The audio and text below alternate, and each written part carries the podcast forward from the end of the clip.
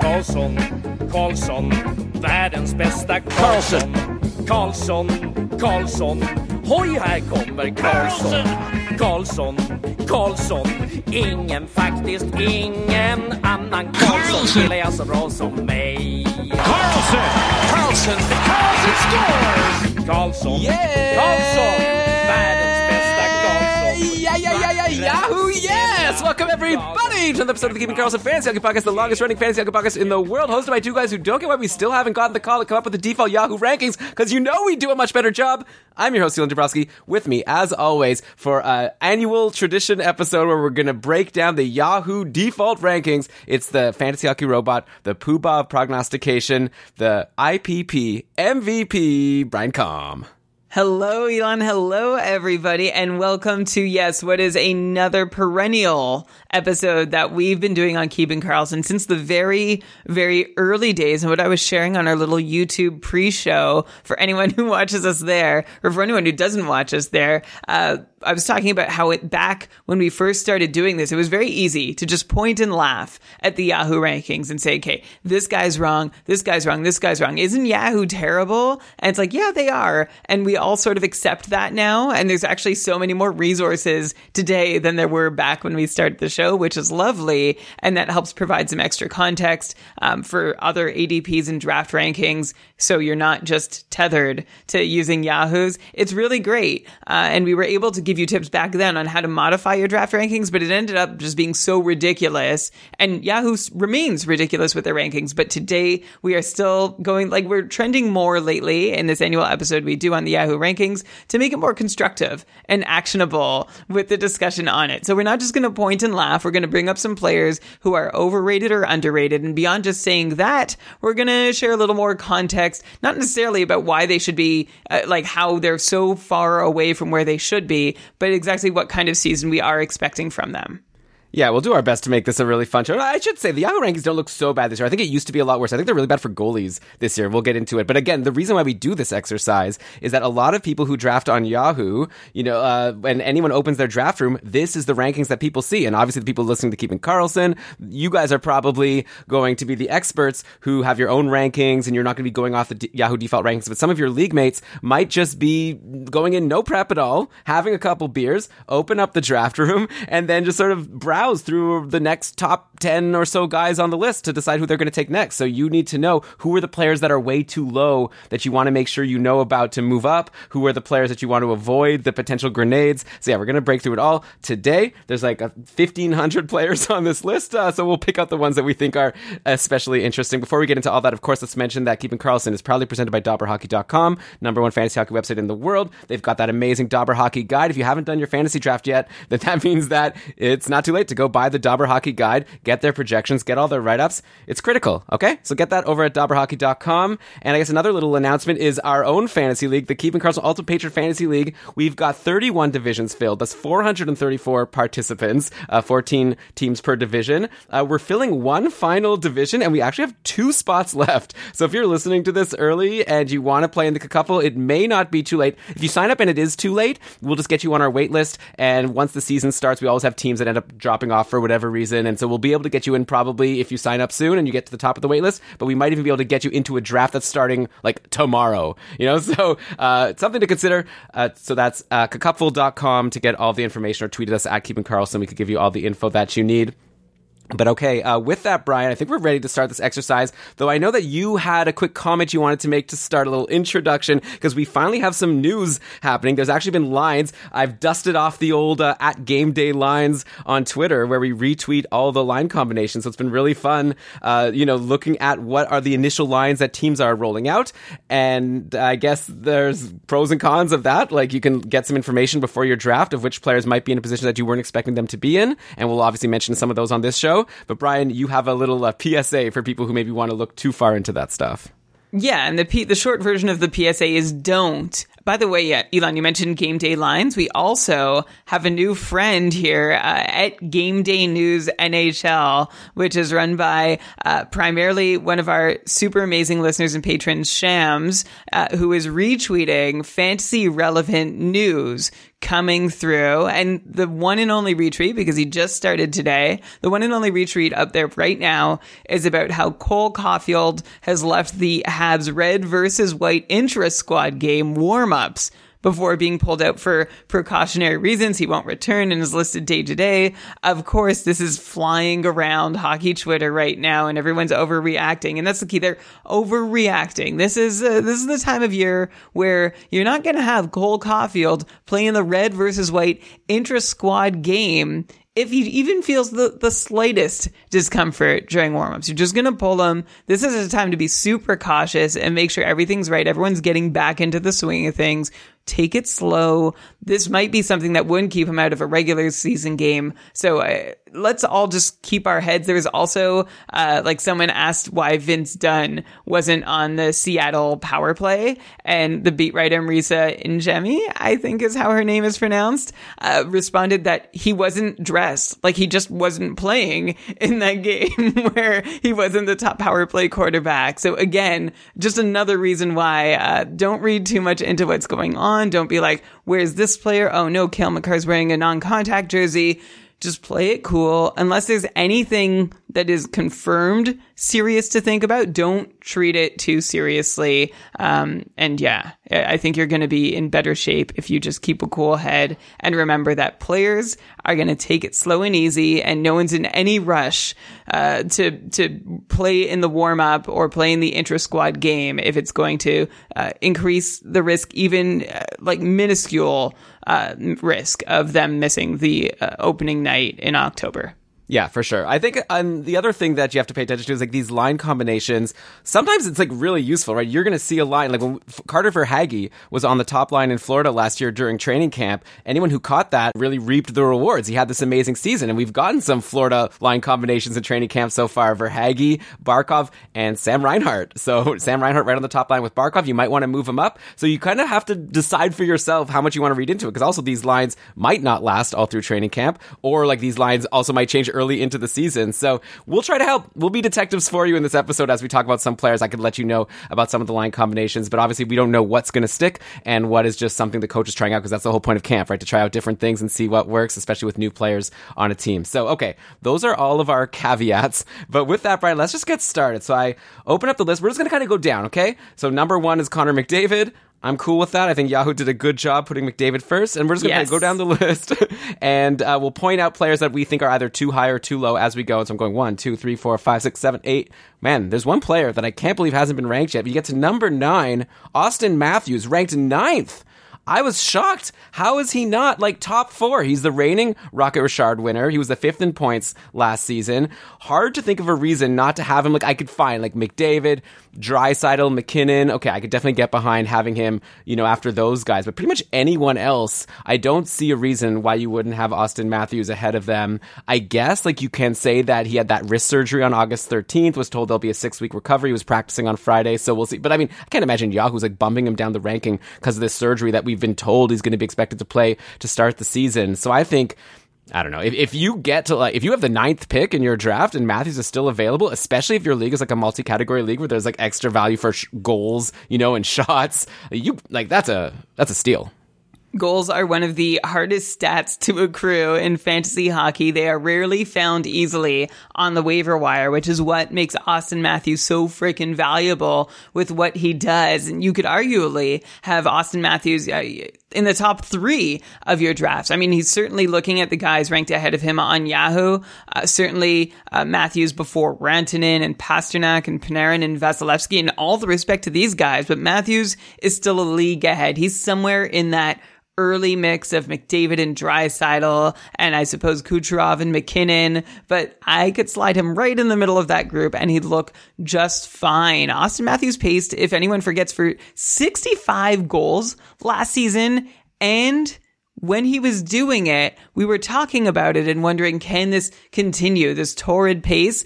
One theory going into this season, of course, is that, well, he's not playing against the North Division and things might be a little tighter defensively. And sure, maybe there's some weight to that. But honestly, everything last year looked super sustainable and fine. Austin Matthews was not shooting any more efficiently than he had at any other point in his career. Like 18.5% was his shooting percentage in all situations. That's for sure on Matthews' high end, but he's a super efficient converter who's likely to land anywhere between 15 or 20% in a given year. So 18.5%, fine. And that's actually even better because Austin Matthews has now registered four or more shots per game for two straight seasons, which is one reason that he's on this other level of goal scoring now because he's always been a high end converter and he's added a shot per game.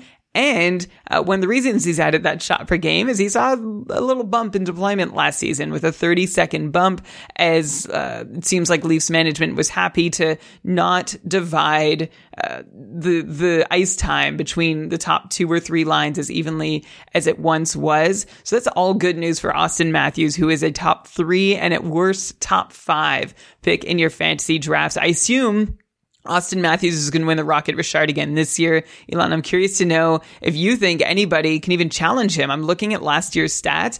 Matthews is in his own league in goals per 60 minutes, and he plays the most minutes of any of these other guys contending with him. He scores another half a goal per hour compared to goal scorers like Ovechkin and Kaprizov and McDavid, who are still top 10 in the league, but Matthews at number one is so far ahead of them. So if I had to pick someone to challenge Austin Matthews for the goal scoring title this year, maybe I'd go I don't know. It's crazy to say Alex DeBrincat, but I feel like DeBrincat is a legit challenger. Maybe Brad Marchand, uh, Mikko Rantanen. But aside from those guys, I don't know if anyone has a chance to catch him. Even with those guys, I'm not sure anyone has a chance to catch him this year or for the next couple. I mean, just a couple years ago, Pastrnak was right up there, right? Like, I think last year, you know, he started late and then he had that injury or, or whatever. He just like sort of slowed down at the end of the season. I'm not going to read too much into that. So I think Pasta could do it. Also, I'm never going to count out Connor McDavid for any of these things, right? I think if you just looked at that last stretch of the season where he was exploding for like goals every single game, who knows if he can do it. But yeah, Matthews, I guess I agree that he's the front runner. So yeah, get him at nine if you can. All right, so let's keep going down this list here. You got Marchand, Ovechkin, Makar, you know, Patrick Kane at 13 is a pretty good value, but you know, nothing uh, jumping out at me. Let's get to number 18 though, uh, and that's a Brayden Point. And I know a lot of people are thinking, wait, don't you dare we love Brayden Point. And hey, Brian and I love Brayden Point too. He's good. But, you know, I'm just looking at the numbers here. And at least in uh, our league, the Keeping Karlsson Ultimate Patriot Fantasy League, where we make it like, you know, it's four and a half points for a goal, three points for an assist. You get 0.5 for a shot. So, like, mainly it's goals and assists. But then you get some value for having a few other peripherals, including those shots. And Brayden Point, like, wasn't that great. He had, he ranked 53rd in cupful scoring last year. He had 48 points in 56 games. It's a 70 point pace, only 131 shots. It's 2.3 shots per game. That's pretty low for someone that you're taking in like the first or second round of your fantasy league. Of course, uh, he had that amazing playoffs, like 23 points in 23 games. I have a feeling if it wasn't for the playoffs, Point wouldn't be ranked as high this year on Yahoo. And you can make the argument that he might be even better next year because last year his most common line mates were Palat and Stamkos, which is pretty great, but you know not as good as Kucherov. And Kucherov is back next year, so Point's going to be able to play with Kucherov all season, just like he did all playoffs last year. And he was a point per game guy in the playoffs with Kucherov. So I'm kind of curious, Brian. Like to me, he seems low here. Like we did a bunch of mock drafts, uh, you know, going into this uh, draft season, and Brayden Point was generally being taken like 26th in mock drafts, and he's ranked again 18th eh, on Yahoo. So you know, I don't know, like not as not 56th, right? So already the patrons that were doing these mock drafts were agreeing that he's going to be better than he was last year. But I don't know, 18 seems a little bit rich. I'm curious to know what you think. 18 is agree. I that's high. That's high for Brayden Point, even though he's a really good player. You mentioned that he was somewhere in the mid 50s in cupful scoring last season. He was in the mid 50s in cupful scoring the season before. Also, the season before that, of course, Brayden Point was more successful. He had that 95 point season uh, in 2018-19, which we called unsustainable because of some crazy shooting numbers on the power play. He was scoring on 40% percent of his shots, and we were right about that. His his goal scoring went down, but uh, I think to a reasonable level in 1920, and then it went down further in 2021, which I think he's going to bounce back from. I still think Brayden Point can be someone who's a point per game player. He can improve on last season's dip. Uh, and I think one of the reasons last season was harder for him is because he was playing with Stamkos instead of Kucherov for the first time in a few seasons. And I don't know if there was some adjustment period or they were figuring out what worked, but it just didn't seem to work as well as it did for Point with Stamkos versus Point with Kucherov.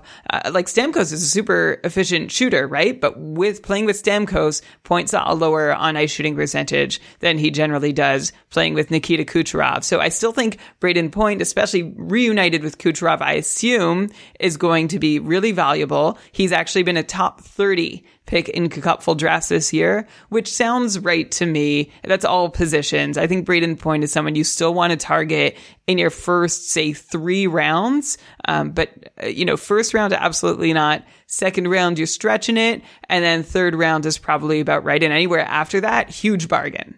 Yeah, for sure. So again, we love Point. Also, like last year, you could say that with with Kucherov out, that top line with Point and Stamkos, I'm sure all the defense of the other teams ha- were able to just focus right on that. Obviously, Tampa is so successful, and why they won the Cup two years in a row is because when you have both Kucherov and Stamkos on separate lines, it makes life really hard for the opposition. So yeah, it's going to be a great season for Point. But even if he's point per game, he's probably not worth being ranked at 18 just because he doesn't take those shots. Uh, okay, then over at 20, like number 19, we've got Zibanejad. I like that. We've already talked a lot about how Zibanejad last year had that slow start, and he had COVID before the season started. And once I guess the effects of that wore off, he was amazing. So I'm not worried about him. But then at number 20, I think this is also a little bit of a head scratcher. again, we're really high on the Yahoo rankings list. And like I said, it's not crazy, this list, but I do think this guy, I'm surprised that he's so high. And that's Andrei Svechnikov.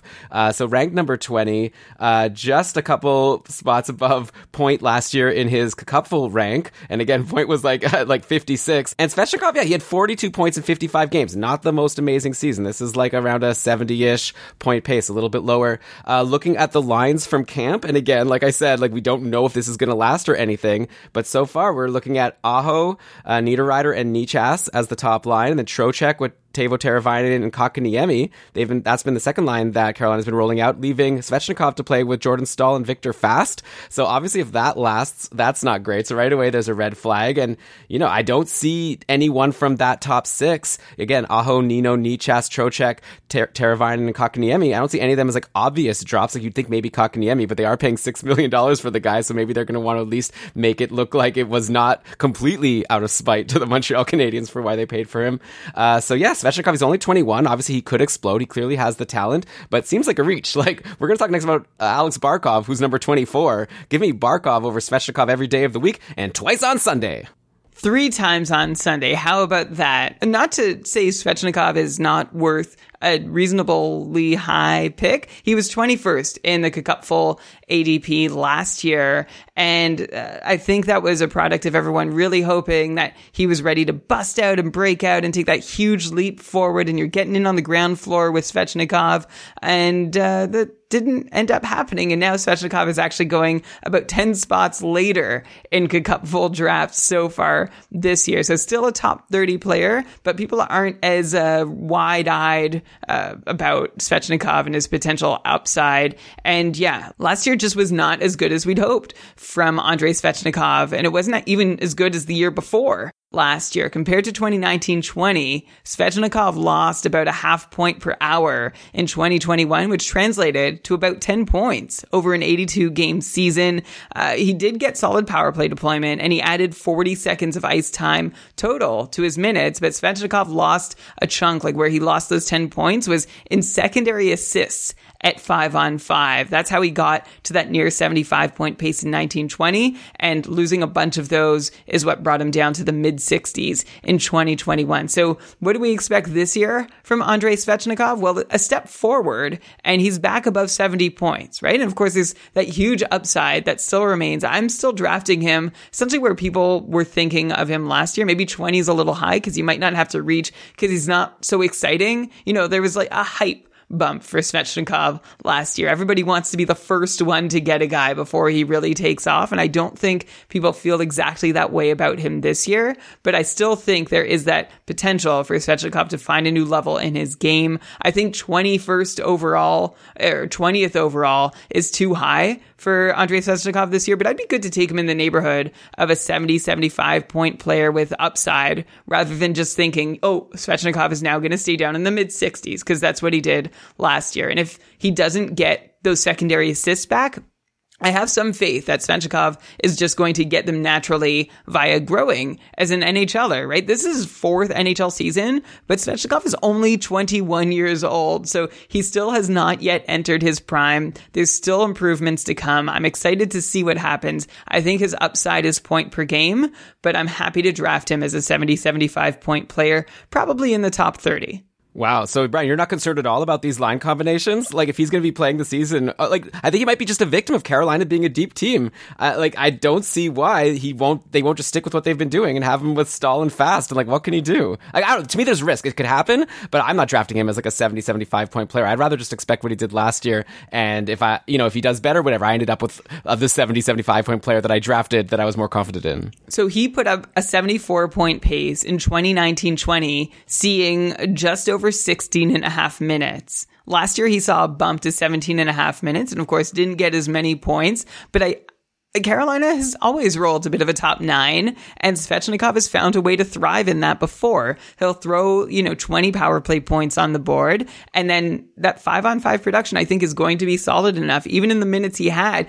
I almost think of him as uh, like not quite, but maybe a Philip Forsberg type. Philip Forsberg uh, gets even fewer minutes to work with in Nashville uh, up until last year anyway. But if he got the minutes, he'd be amazing. But even without them, he's still a really relevant and quality player. So I am not like, yeah, of course, the, the Carolina rolling that top nine puts a ceiling on just how high his potential is but I, yeah, I'm not that scared off. So I could understand if you wanted to say maybe draft him around a 70 point player is the advice to take from anybody who is worried about that top nine situation. But he's done it before in a top nine. He's been a 74 point player before. He's growing. He's still getting better. I still think it's reasonable to expect that he can hit that mark again. I mean, it's possible, but I'm not taking that risk. Like, it's not only about the minutes. If, if he's playing with Fast and Jordan Staal, like, I want to, if I'm using a third or second round pick, I want a guy playing with Aho. Okay, but that's just me. Anyways, I, I, uh, and of course that could change even during training camp. Yeah. Maybe watch the lines uh, You're during going, camp. you're going, did you listen to what I said at the start of the show? Yeah, but did you listen to what I said at the start of the show about Carter Verhaeghe? So we'll see. I mean, I'm just looking at it. Aho, Nino, Necas, Trocheck, Teravainen, Kotkaniemi, that could stick. Anyways, we'll see. I, I don't like taking big risks like that in drafts, but uh, go ahead. So, So, uh, Svech, but remember that Svechnikov played with Aho and Fast last season. yeah, Aho would be great. Give me Aho and, And- I'm happy. and no played with- Aho, not happy. He played with Aho. uh, He played half with Aho and half with Staal the season Mm-hmm. before, and that's the season where he had those seventy that seventy four point pace. So he's done this before. He played with Staal and Foegele for like 25, 30 games, and the rest of the time he was with Aho and Teravainen. So, if do you have the data? Like, how did he do with uh, Staal and Foegele? Oh, okay, yeah. So I don't have that exact data with me. That's what matters to me. But anyways, look, I think we've both made our points. Like Okay. I'm just saying that for a super high pick in my draft, I want Yeah. like a top line, top power play guy. Like call me old fashioned. Yeah, no, that that's totally fair. You want someone with guaranteed deployment. Another reason, by the way, to pick Svechnikov, uh, like to to prioritize him on your draft list, as Adam is pointing out in the chat, he gets uh, he averages more than two hits per game, which is really great to get from a forward. Yeah, definitely. But still, like I said at the top, and that you agreed even twice on Sunday, Alex Barkov at uh, 24th Oh, yeah. is a crazy ranking, right? Like, he was better than Brayden Point and Andrei Svechnikov by like a significant margin last year. 58 points in 50 games. It's a 95 point pace. 3.5 shots per game. I remember when Barkov broke into the league, we were talking about him as like, yeah, he gets a lot of points, but he barely shoots. He's like totally changed it. Now he's like a volume shooter. Uh, like I said, he's been practicing with Verhaeghe, who was great with last year. Now Sam Reinhart, so even an upgrade on his line mates from last year. He was playing with Duclair, and like no shade against Duclair, but Sam Reinhart I think is a step above. I think an argument could be made to take Barkov in the top ten. So 24 is nuts. Totally nuts. I was pumped to get Alex Barkov at 12 in my own cup full draft. I was really glad he was still available. And so the reason I have this Florida Panthers jersey behind me to record tonight, I've got my Panthers jersey and I've got my Sens jersey to represent my first two full picks, Barkov and Brady Tkachuk, who I got four picks later. Uh, but yeah, Barkov, uh, anywhere outside the top 10 is questionable. Anywhere outside the, t- the top 15, extremely questionable. And could Cupful managers know last year Barkov was going on average 46th overall in our Cupful drafts. This year he's going on average 13th overall. Of course, last year he was coming off what was a disappointing mid 70 point pace season, but he followed that up with an incredible season last year with another mid 90s point pace, making that the second time in the last three years that Barkov has reached that point. And I said this in our first audio almanac, Elon, and I still stand by it that I still think Alex Barkov has got 100 point potential. And there's a chance he could see it this year. Uh, last year, Joel Quenneville was new in town. We were going to see exactly how that impacted the Panthers, who he liked on the roster, who he didn't like on the roster all accounts seem to point to Quenneville liking Alex Barkov. There were a lot of positive changes for Barkov, namely a bump in his power play time. He went from a 66% share that he'd been seeing for a couple years up to a 73% share on the power play. And then Barkov also seemed like he uh, either had permission to or was coached to shoot the puck like Barkov never had before. He added a shot per game and put up uh, rates per hour that nearly a 40% improvement on the year prior. So Barkov had an amazing season last year and a couple years back. These are not the fluke. The fluke was the mid 70 point season. And that's why Alex Barkov is a first round pick. If you're drafting in a league where everyone's going by Yahoo ADP, you are laughing if you can get him a good deal in front of it. Yeah, definitely. So that's an obvious one. All right, next up, Brian, I think we could just like kind of do all the goalies in one go. We just did a couple weeks ago a whole episode where we talked about goalies. We already gave our goalie tiers. You could go to keepingkarlsson.com slash goalies to see our goalie tiers. There actually is one change I would make to them because of some training camp news, and I'll mention it as we go through them here, and you can tell me if you agree or disagree. But I'm thinking, Brian, I'm just going to read you the list of goalies according to Yahoo's ranking, and I'm just going to sort of point out the ones that look questionable to me, and then at, at the end, maybe then you could jump in or you could jump in partway through. Just put, put up your hand if you want to jump in, because I'm just going to kind of zoom through this because I don't want to spend too much time on goalies. But okay, so they've got Vass first, obviously, Leonard, Kuemper, Hellebuyck, no complaints. Just Jorkin, sure. Frederik Andersen in at seventh in for goalie. No, sixth for goalies. That's way too high, right? For a guy who's been so terrible recently. I don't know. And that would be crazy to take him ahead of the guys who are next. Uh, Varlamov, Fleury. Brian, did you want to comment about Frederik Andersen? I don't want to hate on Andersen. I know Carolina's a good team, but man, like that's a risky pick to take him as the sixth goalie. Andersen's had a rough go lately, and because of that, I, I definitely don't want to take him as the sixth goalie. I'm not going to totally destroy his value and think that maybe he can't play better. Remember, there was a lot of talk that Andersen was playing with some kind of injury, and that was contributing a lot to his struggles. And there's also a ton of pressure in Toronto. Not that there won't be in Carolina, but I think the change of scenery is going to be good for him. The only uh, the counterpoint to all of that is that even if Andersen does return to form in Carolina, they seem to, I think, and they still have the personnel to, so long as Antti Raanta stays healthy, which I guess is a big ask. Uh, but technically, at the start of the season, Carolina will have the personnel in the crease to still mostly split starts, and they also don't give up a lot of shots each game, which are both reasons to not love and any Carolina goalie's fantasy value, even if they are really good. So yes, all of these Elon are reasons to confirm your observation that uh, Freddie Andersen should not be a top six goalie in your fantasy leagues. Yeah. Plus, you brought up that Antti Raanta like has those injury issues. Like so does Frederik Andersen recently, right? Like Yeah. I, he's someone that I'd be worried about. I think I've mentioned on previous shows that I added Alex Lyon in my dynasty league, who's their I guess third string goalie who will start in the minors because I feel like he's going to be getting some starts this year for sure. All right. So okay, after Andersen, they've got Varlamov, Fleury. Sure, not going to complain. Uh, Sorokin after Fleury. Okay, this uh, that's pretty wild, right? But I guess like you have Varlamov, Sorokin. I'd probably want to get a starter before these guys. Uh, I guess depending on your league stats. Carey Price, that seems very high, tenth goalie. Uh, I guess he had that really great playoffs. That's why he's there. Uh, Cam Talbot seems high. He's next. Samsonov, Okay, then Grubauer. I think Grubauer down like after all those guys could be a really good value pick. He's someone I would be bumping up like ahead of Frederik Andersen. I'm curious to know what you think. Uh, I think that Seattle's going to be a really strong defensive team at the very least, and like I don't know, they, I think they might be actually a pretty decent team. They're in a good division, so I think Grubauer is a great value pick here. They've got Jack Campbell. I don't love that. Uh, you see Saros after all these guys, Saros would be like a top fiver for me after what he did last year, and he's a sure shot number one goalie, so there's a value pick. Petr Mrazek is next. Give me a break. Okay, then next, Spencer Knight.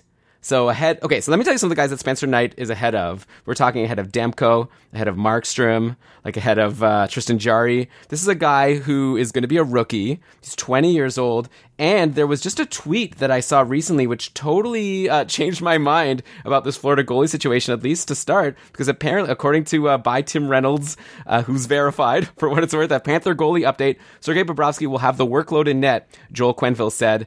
Uh, so according to Coach Quenneville, his plan is to you know give Varley the starting job, and he wants Spencer Knight to like learn from him this year. And obviously, you know, best laid plans and all. Like he may want to do that, but if Bobrovsky is terrible, then he may have no choice than to put Spencer Knight in. But I think that Bobrovsky probably can hold his own. He hasn't been as bad as you know. I think like his contract is so high that people are, are going to assume he's been terrible because he definitely hasn't earned the money he's making.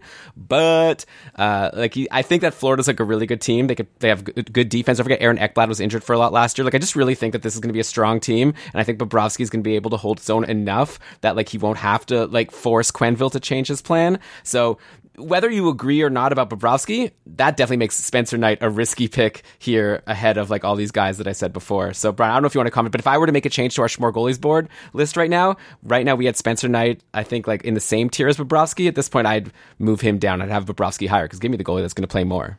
Yes, so absolutely, I agree with you that that that is one of the preseason tweets that I think we might be able to sink our teeth in. If a coach is expressing a preference or, or a plan right off the top about how they're going to manage their goalie workload, that's something that I don't think is going to be like they've thought about that already. That's not based on something that happens in camp. Of course, things can change change in camp, but I, it's safe to react somewhat to that pronouncement. Of course, there's I'm going to throw two caveats at you about it. The first caveat is maybe uh, that's uh, the coaching staff's way to try and light a fire under Spencer Knight and be like, hey, right now you're on the wrong side of this. We want to see you earn it and challenge him to step up. This feels like it would be a hockey coach motivational tactic potentially. The second caveat is just because Bobrovsky has the job at the start. Bobrovsky has not shown himself to be someone who's great at holding on to a job, has he? Uh, going just uh, recently back as last year when he lost the job to Chris Driedger despite having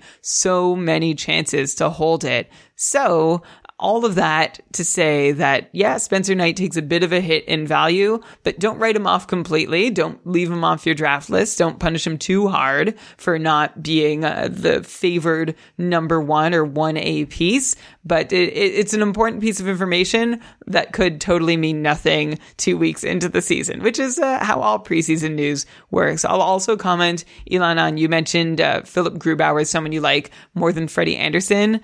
I think I agree. I mean, Grubauer could be in a timeshare uh, in Seattle, the same way that Andersen is in a timeshare in Carolina. Well, I don't think either of them are in a timeshare, but I definitely don't want to say. I definitely think Andersen is the for sure starter on Carolina. Don't get me wrong there. And I Yeah. think that I think that Grubauer, like he's you know, the, yeah, they got Driedger, but then they signed Grubauer to a big, expensive, long contract. So I, and he had a great year last year. So I think he's the you know expected start. Maybe it's like 60-40. Like I'm not saying like volume volume. Yeah. So, I'll, so those are the parameters maybe I'd use. Like, I wouldn't expect any of these guys to see a lot more or even 55 starts. So you're not going to see a huge games. You might not see a huge games played disparity between Andersen and Grubauer. Carolina's a better team than Seattle, uh, but Philipp Grubauer might be a better goalie or more durable goalie. Our cupful drafters so far this year are equally uh, conflicted because they are being taken at about the same time in drafts. And Elon, I wonder how you feel about this after all you've said about Andersen. I went and looked up where he ranks. Like, of course,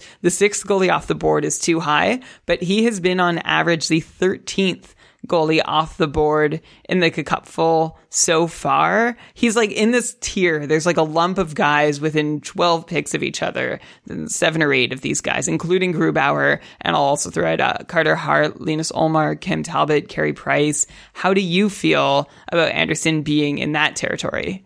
I mean, I guess this is similar to my. This is like the Elon rules for drafting, which don't always work. It's just how I like to play. You know, I don't take uh, non top line, top power play guy early in my draft, Alex Svechnikov, and I generally don't draft a goalie who had an 895 save percentage last year and only played 24 games because he was injured for a lot of it. I'm not going to take that as my number one goalie, right? So Frederik Andersen has a lot of red flags for me. Sure, he could bounce back. He was also not that great in Toronto the year before. Before that, he was like a super steady as she goes goalie that gave you like a 917, 918 save percentage year in, year out in Toronto. So if he is still that guy, if that Frederik Andersen is still there, yeah, sign me up. But he could also just be like broken down and not as good. So I'm not taking that risk with such a high goalie pick. I'd be happy to get him as my second goalie, but uh, I would definitely rather have Grubauer, who's coming off an amazing career year. And like obviously with goalies, we never know. So I just like to go with uh, my gut here. And Frederik Andersen scares me a lot more than Grubauer at this point. But yeah, uh, all the power to the patrons who took the shot on Andersen first. I hope it works out for you. I'll agree with you that Grubauer feels safer, feels steadier than Freddie Andersen, especially in the cupful where we don't have, it's not a huge bonus for winning the game. You get two points as a goalie for winning the game, which is the equivalent of seven ish saves. And so for that reason, you know, the Carol, the team difference doesn't come into play so much. And yeah, Grubauer does just feel like someone I could count on a little better. But we've seen him be on both sides of that coin over the last few years, be super reliable and be super unreliable. Last, we've most recently seen Grubauer be reliable. So let's hope that continues for him in Seattle. Yeah, he also had that great run in Washington. Like I think overall, yeah, he's had a couple stumbling blocks. This is a great opportunity for Grubauer, and I do think, like I said, maybe like Seattle's not as good as Carolina. Though Carolina, like I think they did, uh, they took a couple hits, and I think in nets might be like I think the problem with Carolina is that they're really good, except for their goaltending, which could end up you know messing things up for them. So we'll have to wait and see. All right, so Spencer Knight was there as the what was it, 18th goalie or 17th goalie. So keeping down the list for Yahoo, we got some bonkers picks. Lankinen next. Come on, he's the backup. Uh, like so, then Mackenzie Blackwood, who right now was it confirmed yet? I know the rumors were that he's the New Jersey no, player. Not, not confirmed. So we're not going to add to the speculation, but that is the speculation. That yeah, I don't even know if I got I spat it out, but yeah, that he might not. Yeah, yeah, he might be the player who is rumored to not be vaccinated, which like forgetting even about the fact that that means he's at a higher risk if, if it's him, right? But the player who's not vaccinated is at a higher risk of getting COVID and bigger injury risk. Also, just that player can't travel to Canada and loses a bunch of games. So that's what's happening with Tyler Bertuzzi also. So that would not be good. Until we find out which devil it is, are you knocking them all down your draft list? No, well, I saw some sleuthing. So, for example, Jack Hughes is roommates with Ty Smith, and they wouldn't allow that if Jack if if Jack Hughes wasn't uh, vaccinated, and apparently we know that. Anyways, whatever. So I think we could like say those two for sure are vaccinated. So I feel like you could do some process of elimination there. There was also some interview, like I think Dougie Hamilton had an interview saying that he thinks the players should get vaccinated. So you know, if you read a little bit about it, you could start crossing some players off the list. And uh, yeah, right now all signs are pointing to Blackwood, but we'll see. Uh, anyways, whatever. Even regardless, I still wouldn't be taking Blackwood ahead of the goalies that are next on the list. Binnington is next. Okay, like I, and I'm the one who said on Schmorgoly's work that I'm not like super high on Binnington, but definitely he's better than like top 20. He's the starting goalie on St. Louis with no competition, and St. Louis is a good team. Then you've got Demko, who we had that whole argument about Binnington versus Demko. So regardless, they're both way too low. Then you have Ullmark. Then you have Bobrovsky, who might actually be a value pick based on what we talked about before. Okay, then uh, so right there. So again, the value guys so far, I've said Binnington, Demko. Uh, we said Saros earlier on. Then we get a bunch of backups here. So Vanecek, Swayman could be good, but you never know uh, because Ullmark's there. Uh, Nedeljkovic, Kahkonen, Oettinger, Carter Hart. Way down, Carter Hart. Yeah, he was terrible last year, but unlike Frederik Andersen, uh, you know, it wasn't because of injuries like Philly. We, have talked about this on Schmorgoly's book, so I guess I don't need to keep getting into the same thing over and over again. That's good value. Uh, Jacob Markstrom, great value next. As a starter on Calgary. That's probably going to get a bunch of the games. Then Driedger, Cal Petersen. Cal Petersen's like so far down this list, and we talked about how he's probably the starting goalie on a LA team that's probably going to be stronger. So that's if you get Petersen as like your second or like third goalie, like uh, you're killing it. So right there, John Gibson is right there as well. Merzlikins, these are starters. I just mentioned a bunch of backups. So this is where Yahoo really just goes off the rails. Tristan Jarry next. Uh, so then he's you know he's starter on Pittsburgh. Like for me, like starting goalies should be above backups, unless we're like maybe talking about Sorokin or something like that. Okay, then we've got Halak, Bishop, Korpisalo, Rask, Khudobin. Uh, Mur- by the way, Anton Khudobin, like uh we just he, he's like not getting drafted at all. I'm seeing like he's just not a goalie that anyone's thinking about as of now. As far as I know, he's a starting goalie on Dallas, so there's some value there. Probably want to at least draft him ahead of Yaroslav Halak or whoever's higher than him on Yahoo. Okay, then I scroll down, scroll down, scroll, scroll, scroll, like 300. Okay, Pekka Rinne's there. The guy's retired, so that's an odd choice. After him is Jonathan Bernier. I think I'll take Bernier, who for you know, might potentially be playing all the Canada games for New Jersey if Blackwood isn't allowed to go. So I think I'd probably take him over retired Pekka Rinne. Uh, then we've got Henrik Lundqvist. He's retired also, so you don't want him. Then you scroll, scroll, scroll, scroll. Then we've got more starters. We've got Mike Smith. Okay, I think you want the starting goal. And Brian, again, like I'm not disagreeing with you about what you said about Mike Smith on Smorgasburg. Yeah, he's like a shaky pick. Probably he's better than 370, which is where he's ranked on the uh, Yahoo list. Uh, then you have Adin Hill, who's the starter on San Jose. So again, like who knows, but better than a retired Rinne or Lundqvist. Uh, then Reimer's right after Hill, so you could choose your San Jose goalie. Thomas Greiss is at 385, and he was like one of the best goalies in fantasy at the end of last year. Probably not worth like 385th pick. And then some other goalies that are way down the list that will probably play next year. Uh, Craig Anderson, Ukko-Pekka Luukkonen. So if you want to take a chance on a Buffalo goalie, not that I'd recommend it. Antti Raanta, who Brian mentioned. Vladar, the backup on Calgary. Coronash or Kajanash, uh, Elliot Dell, Hutton. Carter Hutton, well past 500 and he's probably the starter on Arizona. So if you're a league that just like really focuses on like saves, start. Not, I mean, I really have no faith in Carter Hutton, but again, he's a starting goalie. He probably should get drafted before a retired player. So, anyways, that's the goalies on Yahoo. It's pretty uh, bonkers, and definitely make sure to grab those value guys. Is the hottest take of the show, or the whole goalie run at least.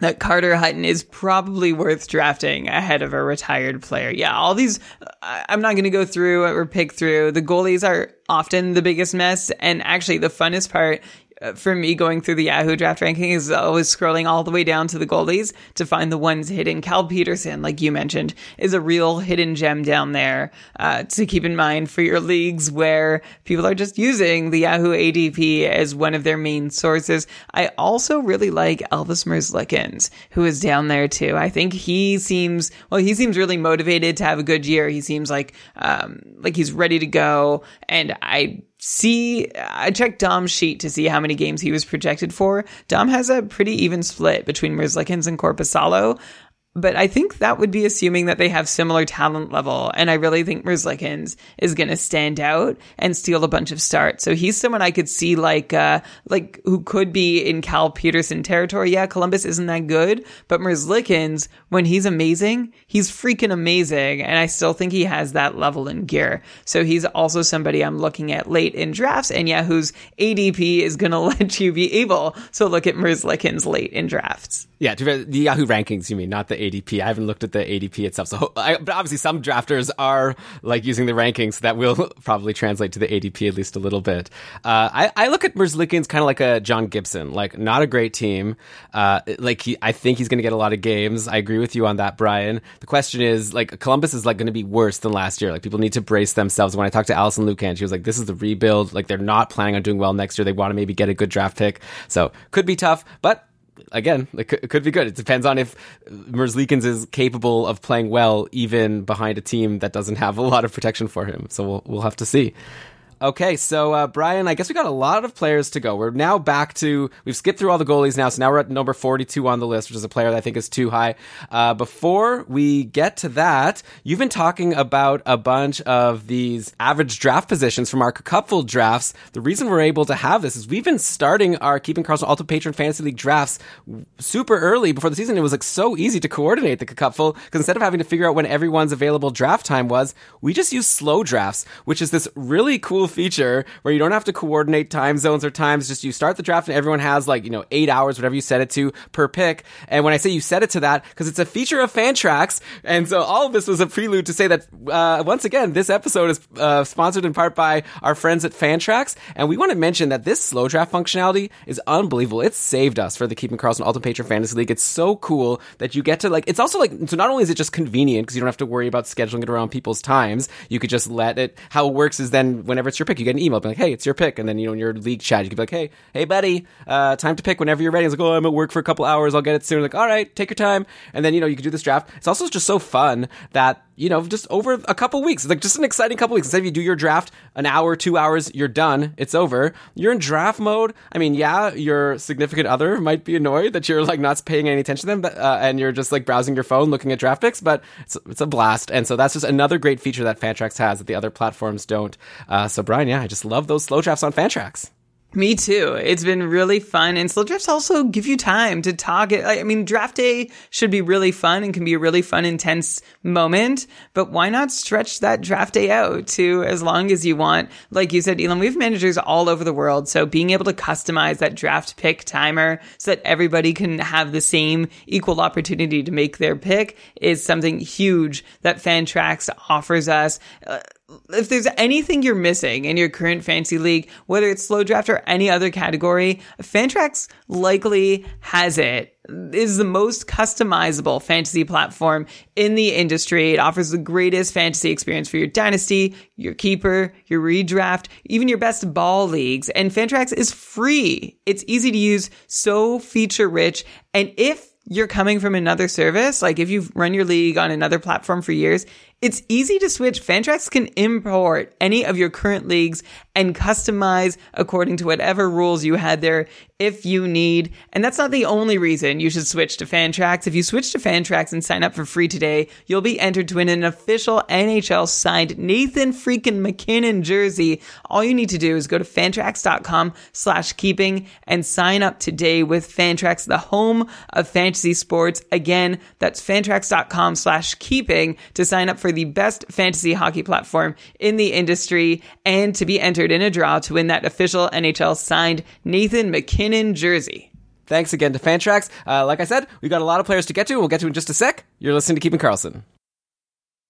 Okay, we are back, Brian. Let's get back on our journey of crawling through the Yahoo list. Uh, we're like 41 down at this point, but we've also knocked out all the goalies. And over at number 42, we've got Quinn Hughes, who's ranked as the 42nd player overall on the Yahoo rankings, but the fifth defenseman I, again, this is kind of like uh, with Brayden Point. Like, I love Quinn Hughes, don't get me wrong, but that's way too high for a multi category fantasy league. If we're talking a points only league, sure, give me Quinn Hughes as the fifth D. I could get behind that. But in the Keeping Karlsson Ultimate Patron Fantasy League, uh, Hughes last season was behind uh, Mikhail Sergachev and Jake Muzzin in terms of fantasy points per game, but that was with a 60 point pace on the year. The problem is the dude doesn't shoot much, only 1.8 shots per game last year, no hits to speak of, hardly any blocks. Like there's just no peripherals at all. This is like the Henrik Sedin of defensemen here with Quinn Hughes. So if you're gonna take him in a multi-category league as the fifth defenseman, I think you're leaving a lot of value on the table. Like even if he gets up to 70 points, which I think he can, I think he could bounce back from last year. First of all, he needs to sign a contract, okay? And Elias Pettersson needs to sign a contract. That'll help as well. But if those two things happen, I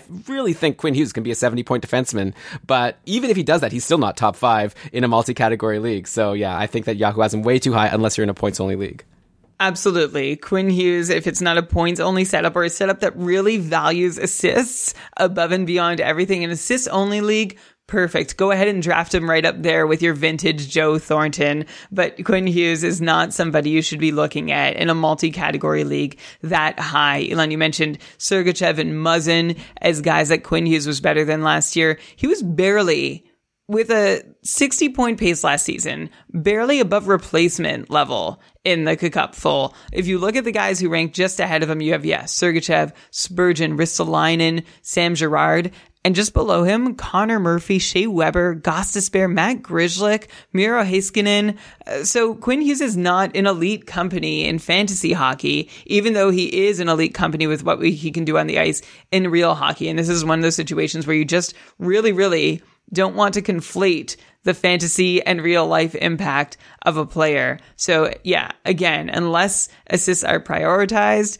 you should not be prioritizing uh, Quinn Hughes, even though I'll, I will say a couple managers are still counting him pretty highly. He's still being drafted in the top 15 defensemen ahead of guys that I like better, uh, just ab- just ahead of someone like Jeff Petry or Thomas Chabot or Alex Pietrangelo, Morgan Rielly, Neal Pionk, Charlie McAvoy. These are all guys that well, most of these are guys that you can count on for a nice peripheral floor, which is just not something you can get at all from Quinn Hughes, either points or he doesn't do anything. He's kind of like, uh, well, you mentioned he's like the defense version of the Sedins, which I love, but he's also not that different from someone like Evgeny Kuznetsov that we're going to get to later on the show, where if he doesn't score uh, that pick up that assist, he's really just wasting a roster spot. And there are many nights on which he doesn't pick up that assist.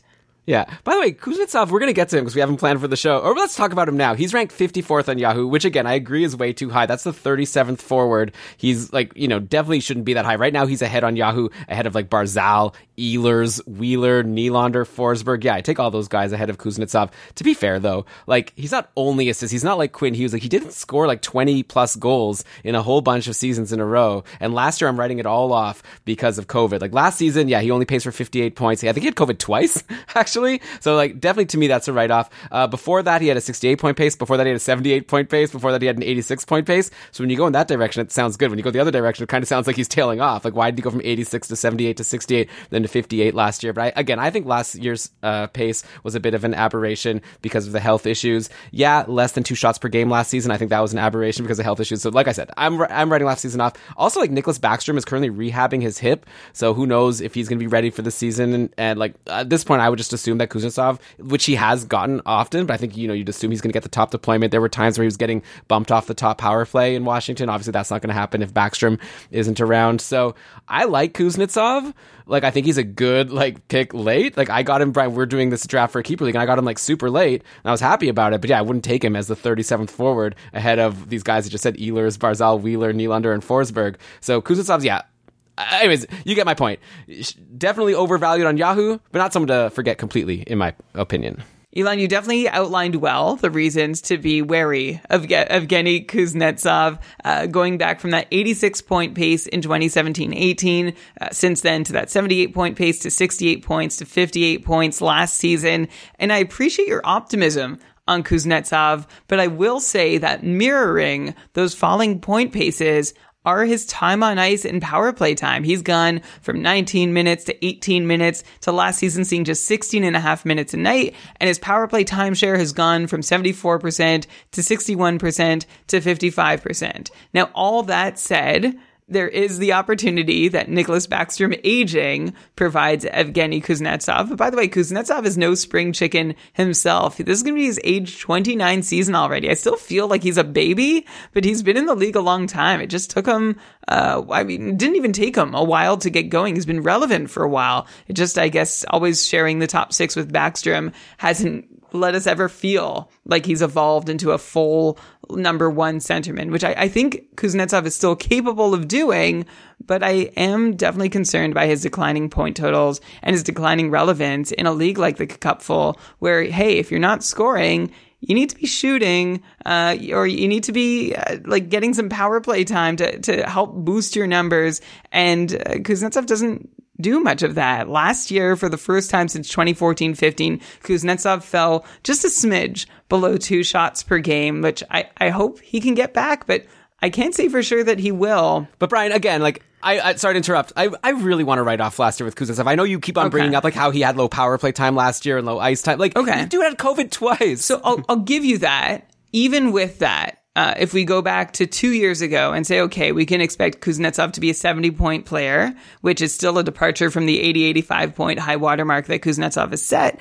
Uh, going back a couple years, he was in the same league as uh, guys like Cam Atkinson and William Karlsson and Anthony Duclair, Victor Olofsson. So guys who provided value, but not as much value as you'd expect from someone who scores 70 points. So I think that's just the caveat with Kuznetsov is go for it and hope he gets 70 points, especially if he gets to take on a bigger role because Nicklas Backstrom is getting older. But just know that it's almost like, um, like a Mat Barzal situation, right? Where, uh, you know, you can expect a lot of points, but there's just not a lot that goes along with it. So again, like Quinn Hughes, uh, if you're not getting a point, it feels like a kind of a waste of a roster spot. If you just one or two points or category numbers away from a win, Kuznetsov isn't someone you want to be leaning on in that moment. Yeah, definitely uh, not someone who's going to give you like a ton of goals. Doesn't have like thirty plus goal upside. I think I think he could be a solid like twenty goal guy. He has a decent shooting percentage. Uh, yeah, it's too bad. Like Yahoo's ruining this, right? Like they have him way too high. I see Kuznetsov as like a good value pick, but you know you're not going to be able to get him as a good value pick if you're playing against noobs because they're going to take him way too early. So fine, you're going to have to let someone else get him. But if you're playing with smart players, I like him like way down the draft list. If people are just basing it on like last year's stats, because like I said, I want to write off last year's stats. Uh, another guy. This I'm not even sure if this is a bad ranking or not, Brian. So I want to get your opinion. That's Johnny Gaudreau. So Yahoo has him like pretty high. They have him as a 34th forward, ahead of Kuznetsov, and again ahead of these other guys that I was talking about uh, who are really good. He was like ranked as like the 56th forward in mock draft. So Yahoo has him like a little bit higher. But I'm just curious to like what should we expect from this guy? I've been looking at again grain of salt, sure, but in training camp so far, Calgary's been running lines of a top line of Lindholm, Tkachuk, and Blake Coleman. So by the way, you know, add Blake Coleman to your watch list for sure if he's going to be playing with Lindholm and Tkachuk. And then Gaudreau, Monahan, and Mangiapane as I guess the second line. And remember, this isn't like the good old days where Monahan's amazing. Like we'll see if Monahan could bounce back, but like potentially Gaudreau's playing with a couple of like really not relevant players in Monahan and Mangiapane. I would definitely rather him playing with Lindholm and Tkachuk like he was for a good stretch last year. So yeah, last year Gaudreau 70 point pace, uh, 48 points in 56 games, but only two shots per game. That was way down. He was actually awesome to start last season and awesome to end last season. He was above point per game in the first 14 games and the last 14 games, but then he was like absolutely terrible in the middle, which is why he only ended up with that 70 point pace overall. So, Brian, what do you think? Like, yo, you know, Yahoo has him a little bit higher than the patrons have been drafting him, but maybe uh, this is one indication where Yahoo's onto something and like you want to maybe just forget about the middle of the last season and the fact that he was able to be so hot at the start and end means he still has it in him to be a star player.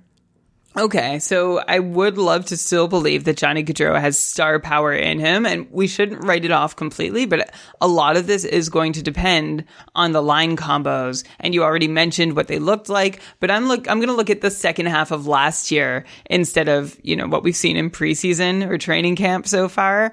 And I'm looking to see, okay, well Johnny Gaudreau was playing for Darryl Sutter as of March of last season. What happened to his time on ice? Well, he lost a minute on average of time on ice per night under Darryl Sutter. So that's not great. And that actually contributes to Gaudreau having lost 90 seconds at five on five total since he put up that near 100 point pace season back in 2018-19.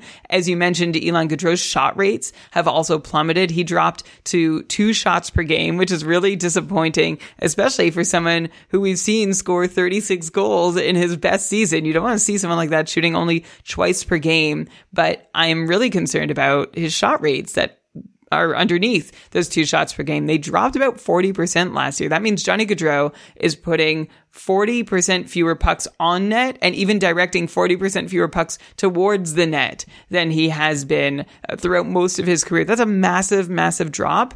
And that drop in shot rates was paired with a career high shooting percentage, which I think masked some of the bigger challenges that Gaudreau had last season. He still managed to pace for you know, almost 25 goals last season even only shooting two shots per game. And if you look at his career, uh, his career numbers for shooting percentage, maybe that would have had him more in the 20 goal range than the 25 goal range. So I think he was able to make his season look better than it did because of that friendly shooting percentage. Of course, a lot of that friendly shooting percentage came from Gaudreau. Well, not a lot, but a chunk came from his 22 points in 16 games to end the year where he still wasn't shooting, but he picked up a ton of assists and Gaudreau was able to do that thanks to playing with Elias Lindholm and Matthew Tkachuk. That's pretty much exactly when his huge run to end the year started, where he was over a point per game player playing with Lindholm and Tkachuk.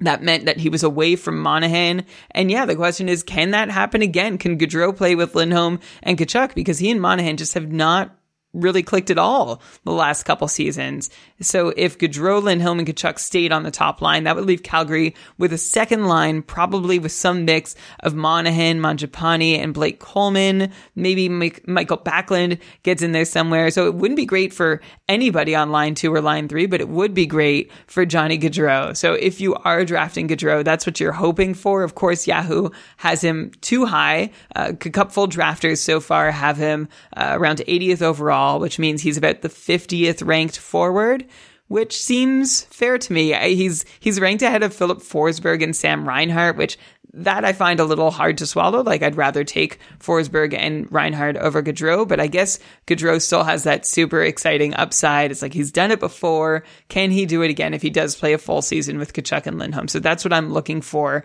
early on to see if that happens. If your draft is happening close enough to the season, that's what you're looking for. Those Calgary lines, what you think they're looking like opening night. If he's with Monahan, I'd be disappointed. If he's with Lindholm and Tkachuk, I'd be excited. Yeah, definitely. So definitely he's ranked way too high on Yahoo, so don't fall for it. Uh, because yes, unless you see those line combinations change, but right now, like I said, it's Blake Coleman getting that sweet spot with Lindholm and Tkachuk, at least according to what Darryl Sutter has been doing as of like Saturday, which is still like a, almost a month before the season. Okay, so uh, let's do a few defensemen now. We're still like pretty high up in the Yahoo list. So we're talking about a lot of players who we think are ranked too high. As we go down, we'll start finding those value picks that we're telling you you should be taking maybe instead of the guys that are ranked too high. But here's one guy who I actually think is ranked too low, even though he's still at the top of our show, and that's Dougie Hamilton. He's ranked at 64, which makes him the 10th defenseman. According to the Cupful scoring last year, he was a top three defenseman, right? Like, not only did he get a lot of points in Carolina, but he's also so great for those peripherals, a ton of shots on goal, which I love to get from my defenseman. Also, I gotta tell you, like, when he first moved to New Jersey, I was like, oh, that might be a bit of a downgrade moving from Carolina to New Jersey. The more I think about it, I don't know, maybe I'm just getting too hyped up here. I'm, I, I like New Jersey, and I think I fall for this every year. I think it's like the last two seasons I've said that I'm excited for New Jersey. First that year when they got PK Subban and like Nikita Gusev. That obviously didn't work out. Then last year I also thought that they can be sneaky good because they got, I don't even know, Andreas Johnsson. And I thought that like Jack Hughes would, anyway, didn't work out as well as I hope. I think this might be the year where New Jersey's a really good team. Like I'm looking at these lines they've been rolling out so far in practice. Uh, you know, Hughes centering Tatar and Sharangovich. So Tatar there, a big injection of goal scoring talent to that top line. Uh, then you've got Hischier with Bratt and Andreas Johnsson. Then you've got Zacha, Wood, and Kuokkanen. Like also Holtz and Mercer have been there at camp. Either of them could crack the lineup, potentially be a Calder candidate. So I just think this team overall is really stacked. And of course, the main reason is they have Dougie Hamilton, who's like a really good defenseman. So I think he's going to have people to play with. I think that he's you know, already shown that he's really great for the peripherals. So we just have to see if it could all come together and you know work out well in New Jersey. Like, yeah, maybe I don't think he's going to be top three, or I wouldn't draft him necessarily as top three. I wouldn't be too afraid to, but I really doubt he's top ten. Like, I'd for sure have Hamilton ahead of like Pietrangelo, McAvoy, Morgan Rielly, who are all ahead of him in the Yahoo rankings. Uh, you know, so it's, it's a slam dunk pick. If, if Dougie Hamilton's still available and nine defensemen are off the board, you have to take him. Don't even think about it. For sure. If Dougie Hamilton's still available and there are four defensemen off the board, you also shouldn't think about it. I see Dougie Hamilton being in the same league as maybe three other defensemen at the top of your draft, or what should be your draft list this year, with Cale Makar, who may even be ahead of above the rest, Dougie Hamilton, and then John Carlson and Victor Hedman. I think all of those guys I'd be really super happy happy with being my number one defenseman. The only reason, and nor I, I, had Dougie Hamilton on my team last season. I really enjoyed him for most of it. There were a couple cold spells at inopportune times, but he's great. He was able to be, you know, 65, 70 point defenseman in Carolina, three and a half shots per game, huge power play deployment and huge power play contributions. That was all fantastic. My only concern is going over to New Jersey. It's not necessarily that they're uh, less offensively inclined, which may or may not be true. I just worry about the new team effect. And we talk all the time about, well, PK Subban is the number one example, but even looking at a guy like Torey Krug last season, who he and the Bruins were like a match made in heaven for each other. And then Torey Krug moved to St. Louis and they still haven't fully worked out how to get along and how St. Louis can get the most out of Krug and how Krug can get the most out of St. Louis. And that's the only reason I've been a little gun shy on drafting Dougie Hamilton in my own drafts so far this season. Why I think I would prefer Makar, Hedman, Carlson before Dougie Hamilton, but Dougie Hamilton might have bigger upside than anybody not named Cale Makar this season. So that's a reason to be high on Dougie Hamilton and certainly higher on him than Yahoo's preseason rankings are. Yeah, definitely. Like, also don't forget, at least with Hamilton, yeah, it's the new team effect, but he's used to it, right? Like, he's already, this is his fourth team now. He went to Calgary and he was good. He went to Carolina and he's good. So maybe he has that skill of being able to adapt quickly to a new situation. Both in Calgary and Carolina, he wasn't the top power play guy when he came in. He kind of had to earn it from someone else. I assume in New Jersey, that'd be crazy. I guess it's like it's, nothing's impossible, right? Like they could give it to Ty Smith, who's also like a really good prospect, and bump Hamilton to the second power play. I'd obviously be very disappointed if that happens because I drafted him in that keeper league that we're in. I think all of New Jersey, including uh, the front office that signed him, would be incredibly disappointed if Dougie Hamilton was not playing on the top power play. I don't think that's something we have to worry about. Yeah, you wouldn't think so. Okay, uh, so then another defenseman. This one is one that I think now is too high, and that's Miro Heiskanen, who is at 78. So he's ranked as the 14th D and I just don't know if that value is there. Like, I wonder if the people making this list just recently rewatched the playoffs from a couple years ago when Dallas went to the finals. Cause yeah, he had a great playoff run. But if you look at last year, he had 27 points in 55 games. Like, he had a ton of hype. Everyone was rushing for him. And he was basically like a 45 ish point defenseman, which is like decent for fantasy, but definitely not like a top 14 defenseman. Like, I could definitely see him improving. Like, he's kind of like, you know, like a Svechnikov type where like I'd be a little bit wary but I think he'll do better than he did last year.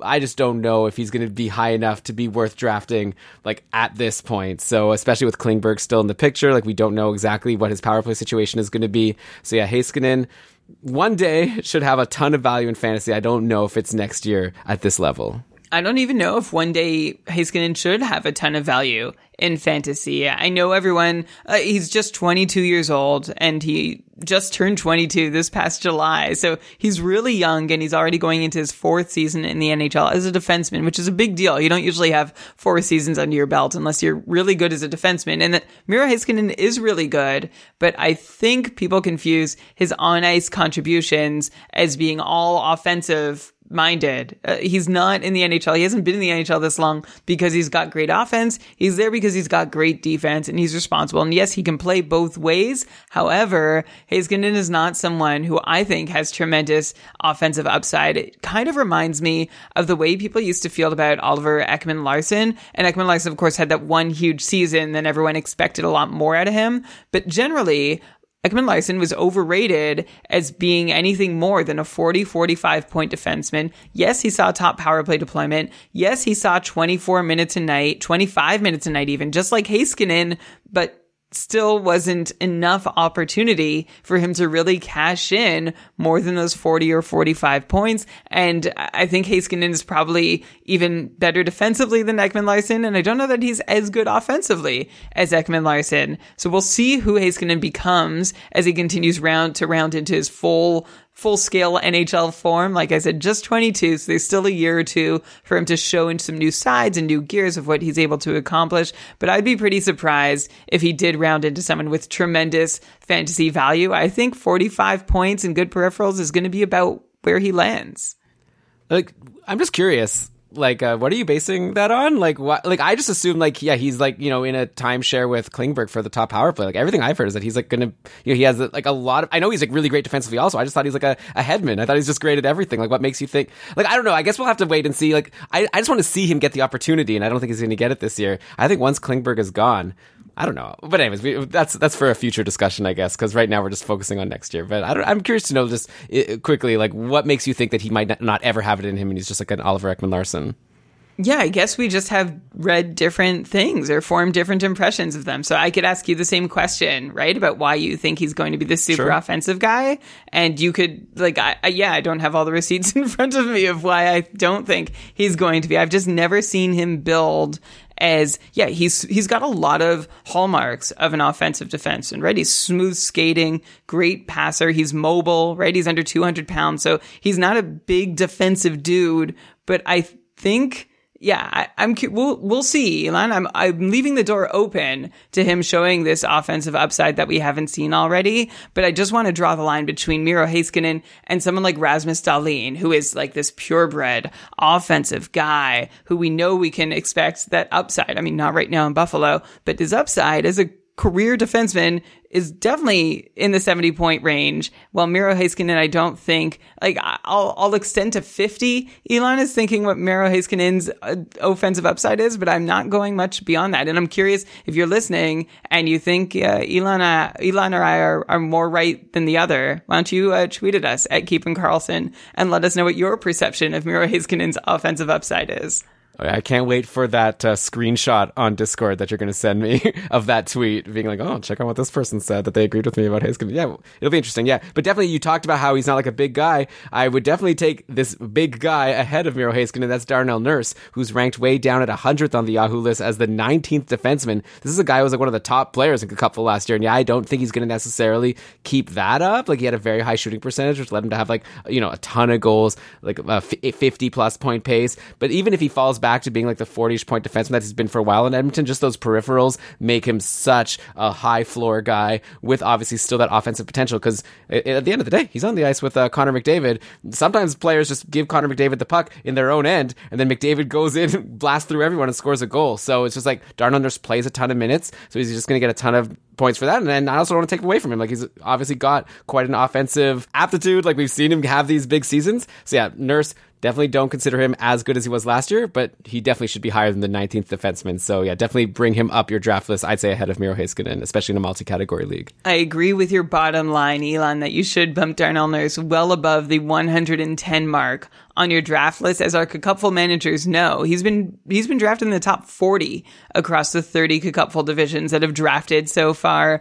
So there's a lot of reasons to prioritize Darnell Nurse on your draft list. But offense, I disagree. It, it, that's not one of them. You said he's had these great offensive seasons. He's had this one offensive season, which I, I feel like we've been pretty thorough in explaining that it happened because of this. He, he shot over 10%, which is rare amongst even the best shooting defensemen and extremely rare for somebody whose career number has been closer to 4% shooting. That's why Darnell Nurse uh, was pacing for 20 goals this season. Uh, I think normally we could expect him to have 10. I think he'll keep the assists he picked up and he hopefully is back to being a 40 point guy with a great solid floor of peripherals and an occasional turn on the top power play with Connor McDavid is also going to help him collect hopefully 10 power play points through the season. He eats a ton of minutes in Edmonton, which is why he's able to put up those great block and hits and shot numbers, which is great. I actually, in my Cupful draft this year, I picked two guys uh, as my first defenseman, Darnell Nurse and Neal Pionk,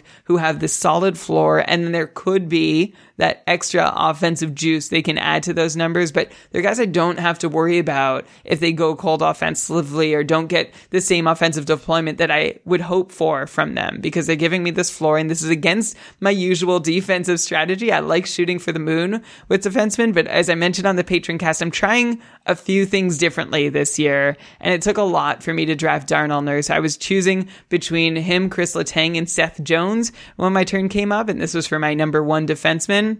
And I ended up, uh, after fighting for so long against myself to not, I ended up going with Darnell Nurse. And I'm feeling pretty good about it at the end of the day because of this solid peripheral floor, which in many Yahoo formats should be enough reason for you to bump him up your draft list. One basic one. I don't think we never talk about plus minus on the show, Elon, but it is a category in standard Yahoo leagues. Plus 27 last year. And that's going to happen when you're playing 26 minutes a night and many of them with Connor McDavid.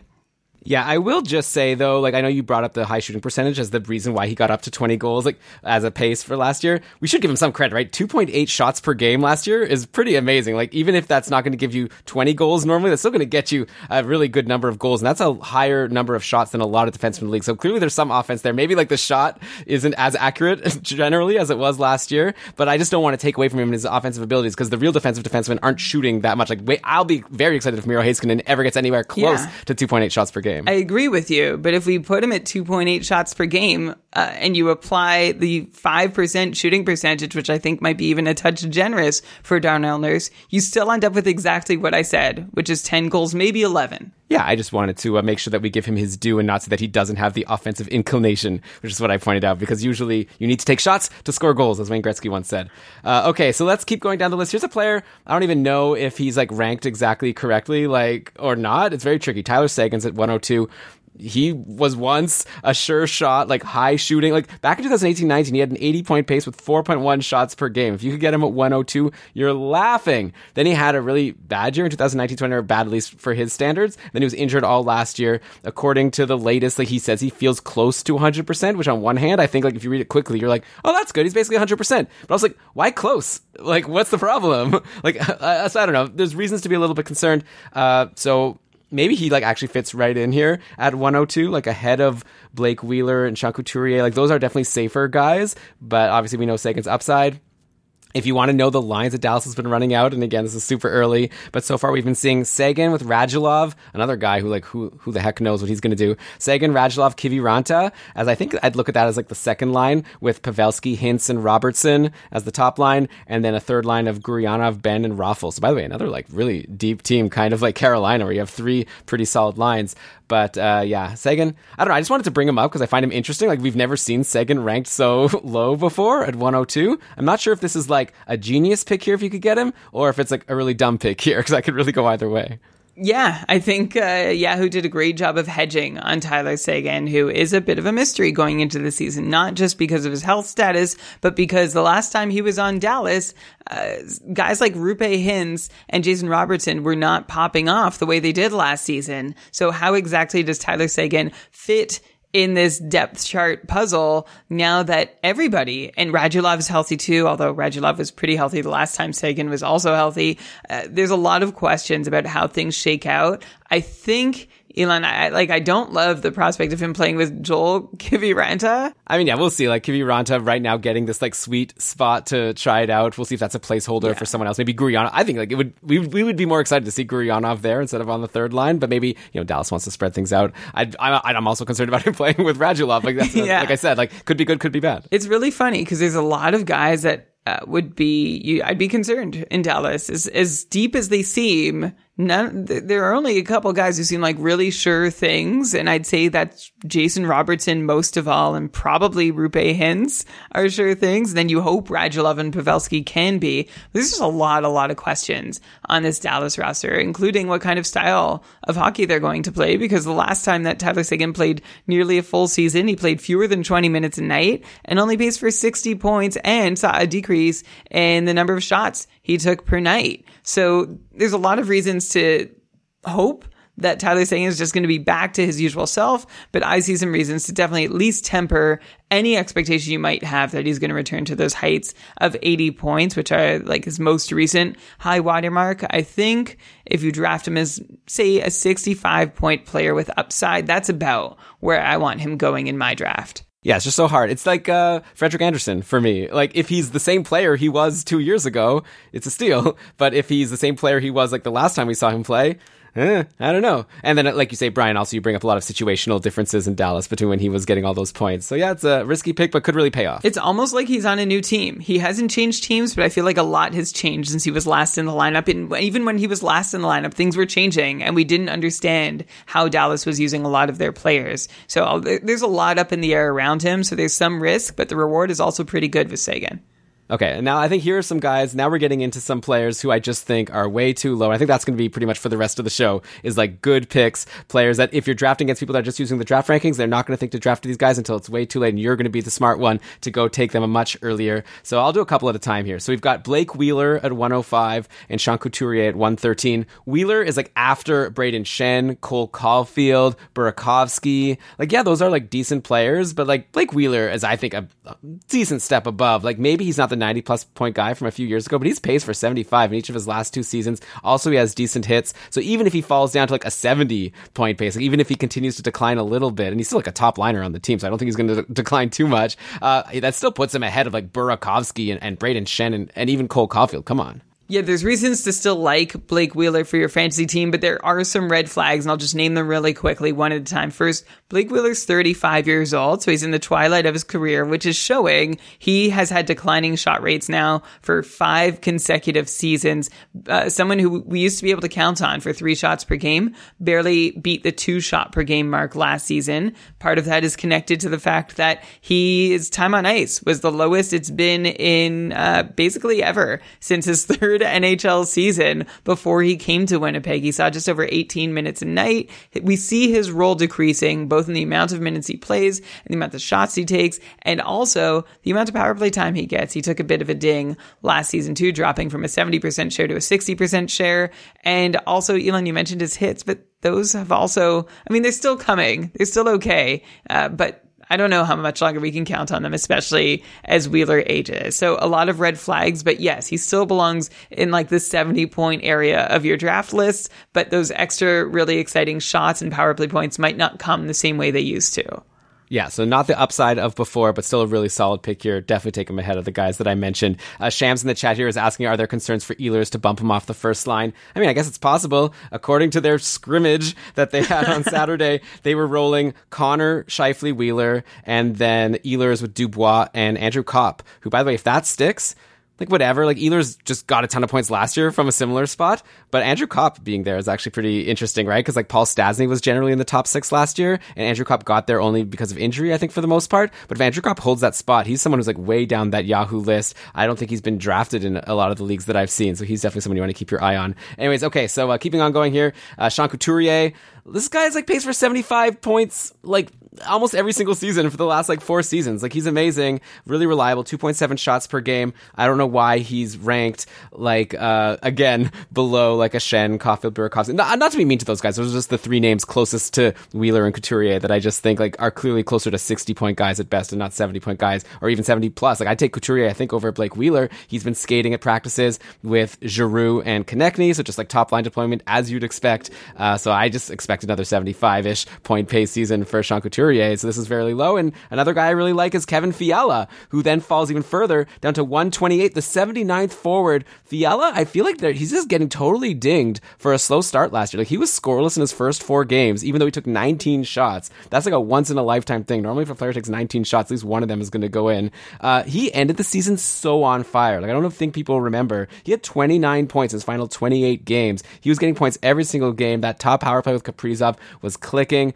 I'm just telling you, this is a gut a little bit, but like Fiala is so good. I'd say take him over Jamie Benn at 121 or Voracek at 124 for sure, or those guys I said before. Like Fiala is going to definitely outproduce this 79th forward ranking. I'm so positive. Easily. Well, he's this, been the 70th player off the board in a couple drafts, the 42nd forward off the board. And I think that's much more deserving, right ahead of Blake Wheeler and Sean Couturier. These three guys you mentioned who are grouped together in the wrong place on Yahoo are being grouped in the right place together in our cupful drafts. Although I will say of those three, Wheeler is the one I'm least interested in. I can't remember if I ended my last piece on him by saying like 75 or 70 points, but there's some downside with Wheeler this year that I think you need to be cautious of. Uh, like he should be at the bottom of a tier where you're looking at 70 point players because there's not a, there's a not unreasonable chance that he ends up with just 60 this season. And like I said, not a lot of shots to show for it, but Sean Couturier's the opposite. He's someone that I think you can pretty much set your watch to scoring 75 points. And if things go particularly well, there's upside for a few more. And I can say the same thing for Kevin Fiala. Those are both guys I feel like I can really count on and uh, like there's room to grow. Like Couturier, maybe uh, Philly stops running a one AB power play and Couturier gets a bit more time there. Fiala got a 90 second bump in ice time from two seasons ago to this last one. Uh, so those those are two reasons to like both of these guys more than Blake Wheeler, and they just seem a lot. They they seem totally dependable, and it's hard to find a dependable 70 point player down in the hundreds in your Yahoo rankings. Yeah, but I maybe have another one for you right now. Vincent Trocheck is ranked all the way down at 129, the 80th forward. If he's the same Trocheck as last year, this is a crazy steal. He had a 75 point pace, like 2.6 shots per game, a ton of hits. Like he was just amazing. Basically the Trocheck from that season where he broke out on Florida. Of course, I'd be afraid because we've seen before that Trocheck lost that top power play on Florida and fell down to be closer to like a 55 point guy. Theoretically, that could happen again in Carolina. Like Necas can step up and get that spot. Uh, there's a few other good players there. So so obviously, it's maybe not the safest pick, but if he could keep that deployment from last year, mwah, like that's a really smart pick so late. I think people sometimes fade centers, and uh, so that's another reason why Trocheck falls in drafts. But yeah, that's really great value, especially in your multi-category leagues. You said if Trocheck holds his deployment, then mwah. But we spent a few minutes a few weeks ago going back and forth about whether Trocheck can keep his deployment. You were actually feeling like it's unlikely he could, but I guess you're just talking about upside here. I didn't say it was unlikely. I said it's not a sure thing. I think there's a difference there, right? Like, uh, it, you seem to think that it was very likely that he was very likely to be bummed from my recollection of the conversation. Maybe I'm wrong. Yeah. And like, so, so what's your, what's your stance? Like, what, what, what percentage would you put your confidence that Trocheck stays on the top power play? I don't know, maybe 60%. Like, definitely not as confident as I would be about some other players. And uh, yeah, we'll have to go back and listen to the old clips. Maybe if I'm editing here and I want to really do something fancy, I could go and find the clip and pop it in, which I'm, I'm pretty sure I'm not going to do. But uh, yeah, I don't know. What do you think, Brian? Like, I mean, last season we had uh, Jordan Staal there a lot, and then obviously Aho, uh, and then Teravainen was injured for a lot of the time. And then they have Martin Necas, who's this guy coming up. So they do have a lot of options there and only four forward spots. So I don't think it's a sure thing, but he was great last year. But he was great in Florida and he got bumped. That's what concerns me. For sure. I'll just, I'll repeat my take from before, which is that he plays net front in Carolina. He plays it well. Necas doesn't play net front in Carolina. Thus, I don't think that Necas replaces Trocheck on the top power play, but for oh, sure. Right, breaking news, breaking news. According to our chat, we haven't verified this. Go Hollywood is saying that according to a preseason game right now, he's looking like he's bumped and Necas is up there. Okay. Well, I guess that settles it. Trocheck off the top power play, bump him well, don't all the way make fun down. now. Don't make fun now, Brian. I'm just saying. I said it was not a sure thing, and now we're seeing Yeah. that it's clearly not. No, it, I I'm not saying it's a sure thing either. I'm just I'm expressing the reasons why I think. I mean, to be fair, I'm actually not drafting him as high as I would if he were on the top power play. Like I, I keep passing on him in my drafts because I am worried he loses that spot. I just want to make sure that we're not assuming it's a fait accompli at this point. Yeah, of course. But uh, uh, it's all when you're drafting, you have to play your your odds, right? Like you don't have sure things. Some players are more uh, reliable than others, so you want to maybe bump players down and not just expect the best case scenario for every single Yeah. thing that could happen to them. Yeah. Okay, Oliver Bjorkstrand next. Uh, I want to bring him up because he's ranked all the way down at 150. That's a 93rd forward. This is a guy who had a 64 point pace last season, 2.6 shots per game, and interestingly, only six power play points, and he wasn't on the top power play. And I would expect him to get on the top power play this year because Columbus is not a very strong team. According to my interview with Alison Lukan, she said that Bjorkstrand is the best player on the team. And so if he could, you know, get that spot, we have a new coach in the system. Uh, Brad Larsen, I believe is his name instead of Tortorella. Uh, if you have like a Laine, Bjorkstrand, Voracek, and like, I don't know, Nyquist, the top power play with Werenski, like maybe they could finally unlock something. Maybe not. I mean, Columbus has been forever since they've gotten a lot of power play points. But anyways, only six power play points from Bjorkstrand last year, and he still was a 64 point guy. Even if he just gets up to 10, we're all of a sudden looking at a 70 point guy, assuming everything stays the same at even strength. So, anyways, I, regardless, even if you want to like nitpick about, yeah, maybe he's like not as good, blah blah blah. Like, I'd still take him over Pageau, uh, who was ranked at 142, and Bjorkstrand's at 150, right? So, like, amazing value there if he falls this far. Yeah, I'm liking Bjorkstrand a lot this year, actually. I think that he can be had for great value, especially compared to the year before when, you know, he was just breaking out and it was almost like a Svechnikov situation where everyone was really uh, wanting to get in early. I see his ADP has fallen about a full round in a couple drafts this season compared to last season. And I understand why. And that is something I think you can take advantage of. We can, I, like, you want to throw out the results from last year with Kuznetsov. I want to throw out the results last year with all of Columbus. It was a disaster of a year. Um, his shot rates went down. His power play time went down. His power play points went down. But amidst all that, that Bjorkstrand still paced for 64 points to me is really promising that I mean, that's a really nice floor to have. And I think there's a lot of opportunity to increase on that. Just one point of concern is you mentioned that top power play unit that he might land on. You didn't mention his centerman. So we just have to hope that one of Max Domi, Jack Roslovic, or Alexandre Texier, I think are probably the best candidates to be a solid centerman for Oliver Bjorkstrand. Or maybe he'll just Kaprizov or Fiala his way to a really great season without one. Yeah, uh, so currently in camp right now, the line has been Laine, Sillinger, and Voracek. There's a guy named Cole Sillinger who's been centering one of their top lines, and then Bjorkstrand's been playing with Roslovic and a Hoffman, someone named Hoffman who I don't know. So again, you go to Game Day Line tweets and we'll keep retweeting these Columbus lines. Obviously, it's still really early into camp, but uh, yeah, even if he doesn't get the top power play, last year he didn't have it and he still had a pretty good year. Uh, so here's maybe even some more obvious options that are way too far down the list. You got Tyler Toffoli at 155 on Yahoo. This is a guy who had a 69 point pace last year in camp. He's playing exactly where he thought he would with Suzuki and Caufield. I think you can lock that in that he's going to be a top line guy with playing with really great distributors who can score, you know, his 30 plus goal pace once again. So steal right there, guaranteed. 96 forward for Tyler Toffoli. Come on, and then even lower than him, the you got Zach Hyman at 161. We I talked about him with Dom Luszczyszyn at length last week about this guy's upside. He's already been practicing with McDavid on the top line. We'll see about the power play, but either way, we're getting to like ridiculous time now where we're talking about Zach Hyman at 96th.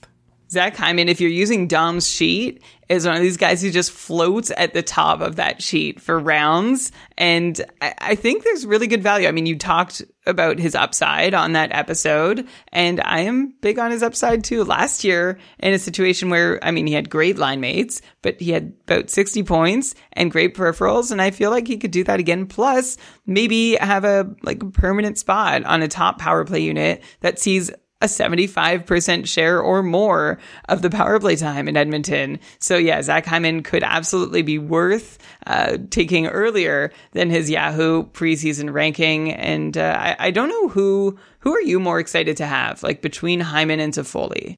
I think I'll go Hyman. Like Toffoli is a good player, but uh, Hyman is in the best spot maybe in the league with McDavid, and he like has already shown he could be a sixty point guy. So maybe like Toffoli has you know, like he showed last week he could be a 70 point guy, but Hyman just showed he was a 60 point guy. Uh, I think it's close actually, but I would take Hyman. Uh, what do you think? I think I would also take Hyman just because I love that peripheral floor, although Toffoli has that great shot taking floor. So th- they're both pretty quality guys with upside. I think Hyman's upside, if you count his peripherals, if they're worth something like they are in the couple, I think his total upside is higher than Toffoli's, but they're they're pretty close. I agree yeah, at the end of the day, if you're getting a top line and potentially top power play player at like 155 plus in this Yahoo ranking, you're laughing in your draft if people are taking the types of players that are up ahead. Like I said, like a J.G. Pageau. Like, come on, how is he higher than Toffoli and Hyman? I don't know. Like, I just, I actually don't get like how they come up with this. Like, is it some like weak computer algorithm that they just sort of get to spit out the rankings every year and they don't double check it? Uh, are they hiring someone who just doesn't really know what they're doing? Like, I just, I, like Yahoo, like they have a very polished site. I, I don't know. I'd, I'd be very curious to know if anyone knows who does this. This is the interview I'd want so badly to get the person who does the Yahoo rankings. Brian and I would do it for free. Honestly, we could just crowdsource this to the patrons. They'd give us a perfect ranking. We do have patron rankings every year, uh, all throughout the summer, and our ranking is much better than this. But anyways, okay. So here, let me rhyme off some more guys now that are really good value picks. We've got Dylan Larkin at 164. Yeah, he had a down year last year, but I'm very excited to have him back with Bertuzzi, at least for the non-Canadian games. And then we've got Vrana. Uh, you got to expect at some point Detroit's going to start scoring some goals, and Larkin does have that great ceiling. And again, this is super late. Uh, right after Larkin is Conor Garland, who had that great breakout season last year. Now he goes to Vancouver, where I'd imagine he's going to be in the top six. I've been seeing some inklings of him maybe playing with Pettersson. Like, of course, we aren't able to see line combinations with Pettersson in the picture because he's, he's still not signed, which I really wish Vancouver can take care of really soon. But, you know, worst case, he goes to the second line and plays with like Bo Horvat. So I think it's a really good spot for Conor Garland to at least be like a 60 ish point guy, 55, 60. So great value. Keep going down the list. Jonathan Toews at 179. Everyone's just forgetting about Jonathan Toews.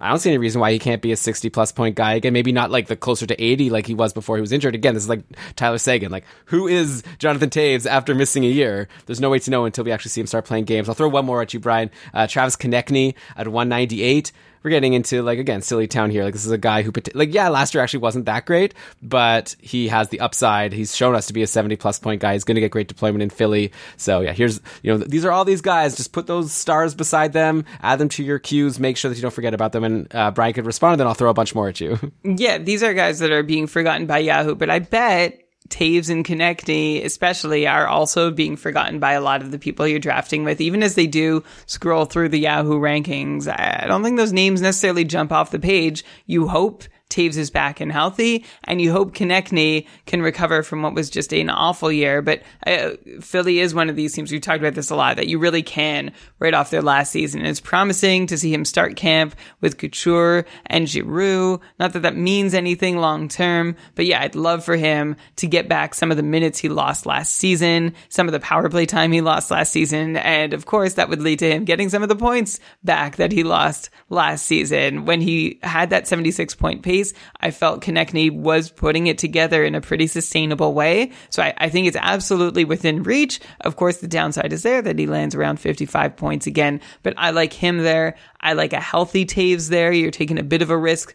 Uh, and then Garland and Larkin, of course, also provide uh, more value than where they're ranked by Yahoo. Okay, now we're getting into the 200s. These are guys that, like, if people just follow the Yahoo rankings, probably wouldn't even be drafted in most of your leagues. And here are some players that are available past the 200 mark of this list. A Yanni Gourde a 225. He's injured right now, sure, but if your league has IR spots, don't let him go undrafted. Draft him, stash him, pick up another free agent. He might be the top line center on Seattle when he comes back. So that's an easy one. Uh, Timo Meier, a 226. Logan Couture at 227. These are like the top players on the Sharks. And yeah, the Sharks aren't so amazing, but the Couture don't forget, had that amazing start to last season 22 points in 25 games, pacing for a career high. Then he totally disappeared in the second half. Uh, Shang Peng says he thinks it was injury related. Brian called that he was going to slow down anyway. So yeah, maybe don't expect like whatever, 75 point pace. I'm not saying that, but you know, probably he could at least do what he was doing previously in his career, like 60, 65 point pace. Obviously, someone worth drafting higher than 227. Timo Meier, who knows like what's going to happen with Evander Kane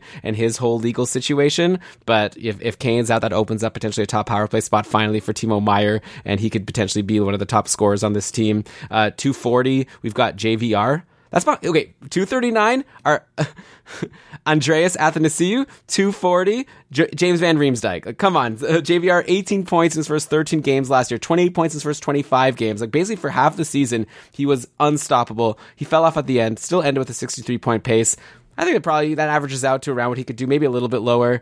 Uh, definitely not someone you want to leave undrafted. He's been playing with Frost and Farabee so far at camp. Uh, so I guess that's kind of like on one hand you could say that's like amazing because Frost and Farabee are these two really great prospects, or you can say oh that's not that good because they're not ready yet. So obviously we'll have to see how those guys shake out. That's probably going to determine a lot about how good Philly is next year if their young players are re- ready to step up, including of course Carter Hart. But yeah, JVR is someone I definitely like at 240.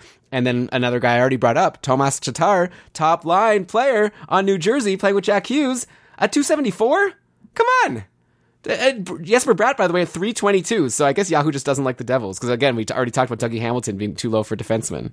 There must be something in their formula about how many goals a team scored last season or how offensive they looked, although the Devils were mid pack ish. Uh, but yeah, I expect we've talked a lot about Tatar. He's my pick to have a big breakout season and be with a team that appreciates and needs him.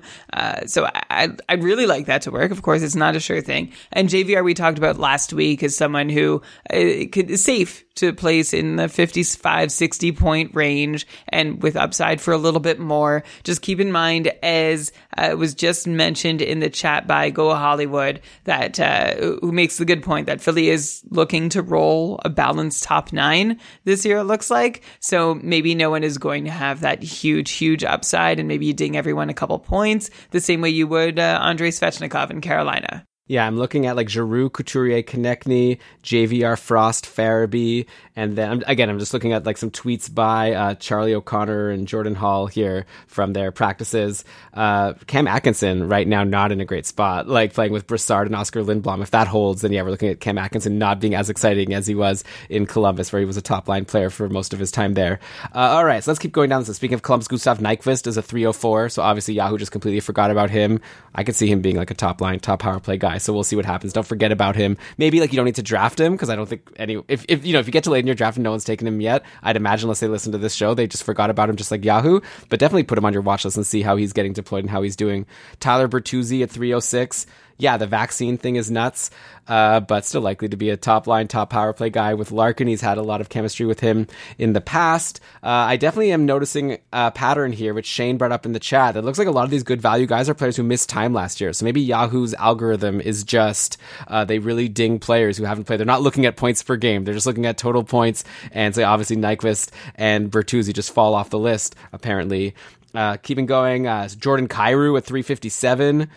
I don't know. Like he's like a prospect that uh, had a good run at the start of last year and then kind of got bumped down the St. Louis lineup. And I know this year, like St. Louis is once again pretty stacked. They've just brought in Buchnevich. Tarasenko is back. So maybe it's not going to be Kyrou's year, but he's someone I'd have on my watch list. I'll throw a couple more at you, Brian. Uh, this is fun. Uh, Christian Dvorak. Maybe one day I should try doing a podcast the whole time. I just like name players for two hours. I wonder if people would like that. I don't even need a co-host. I like that this is very much similar or reminiscent of the type of Yahoo ratings episodes we used to do, which I point out pointed out at the start, where we just name the player and say that's ridiculous. Which is I, this that's the end. I hope we've provided you with a lot of quality content and analysis along the way.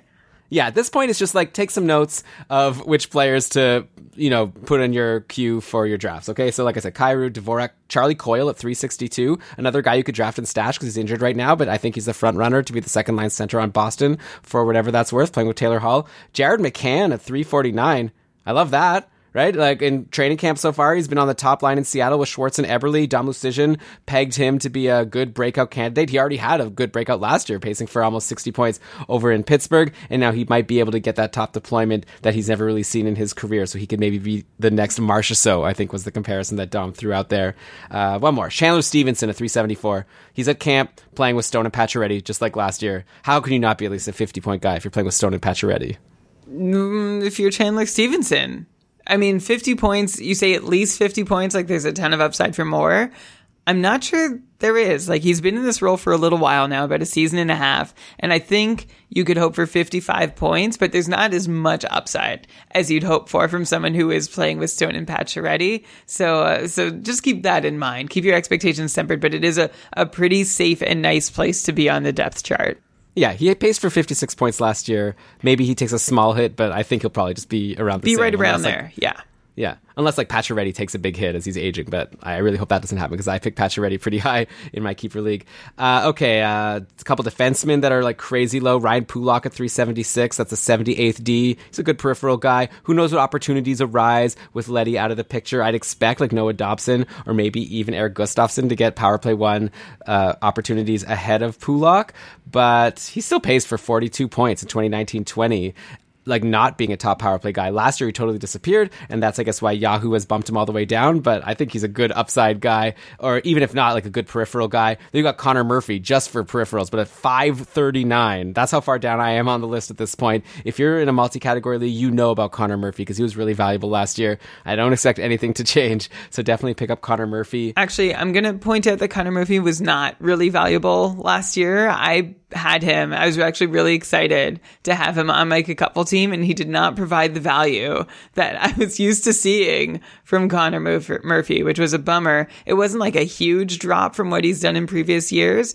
but it was, uh, you know, when you're already sort of just barely above the replacement level line in the cupful, if you fall from that, then you are replacement level. So I, you know, Connor Murphy is uh, someone who's great for peripherals, especially if you need to load up at the last minute in a league. But just keep in mind that you might not be able to expect quite as high peripherals uh, if he doesn't start throwing them up again the way he did a couple seasons back.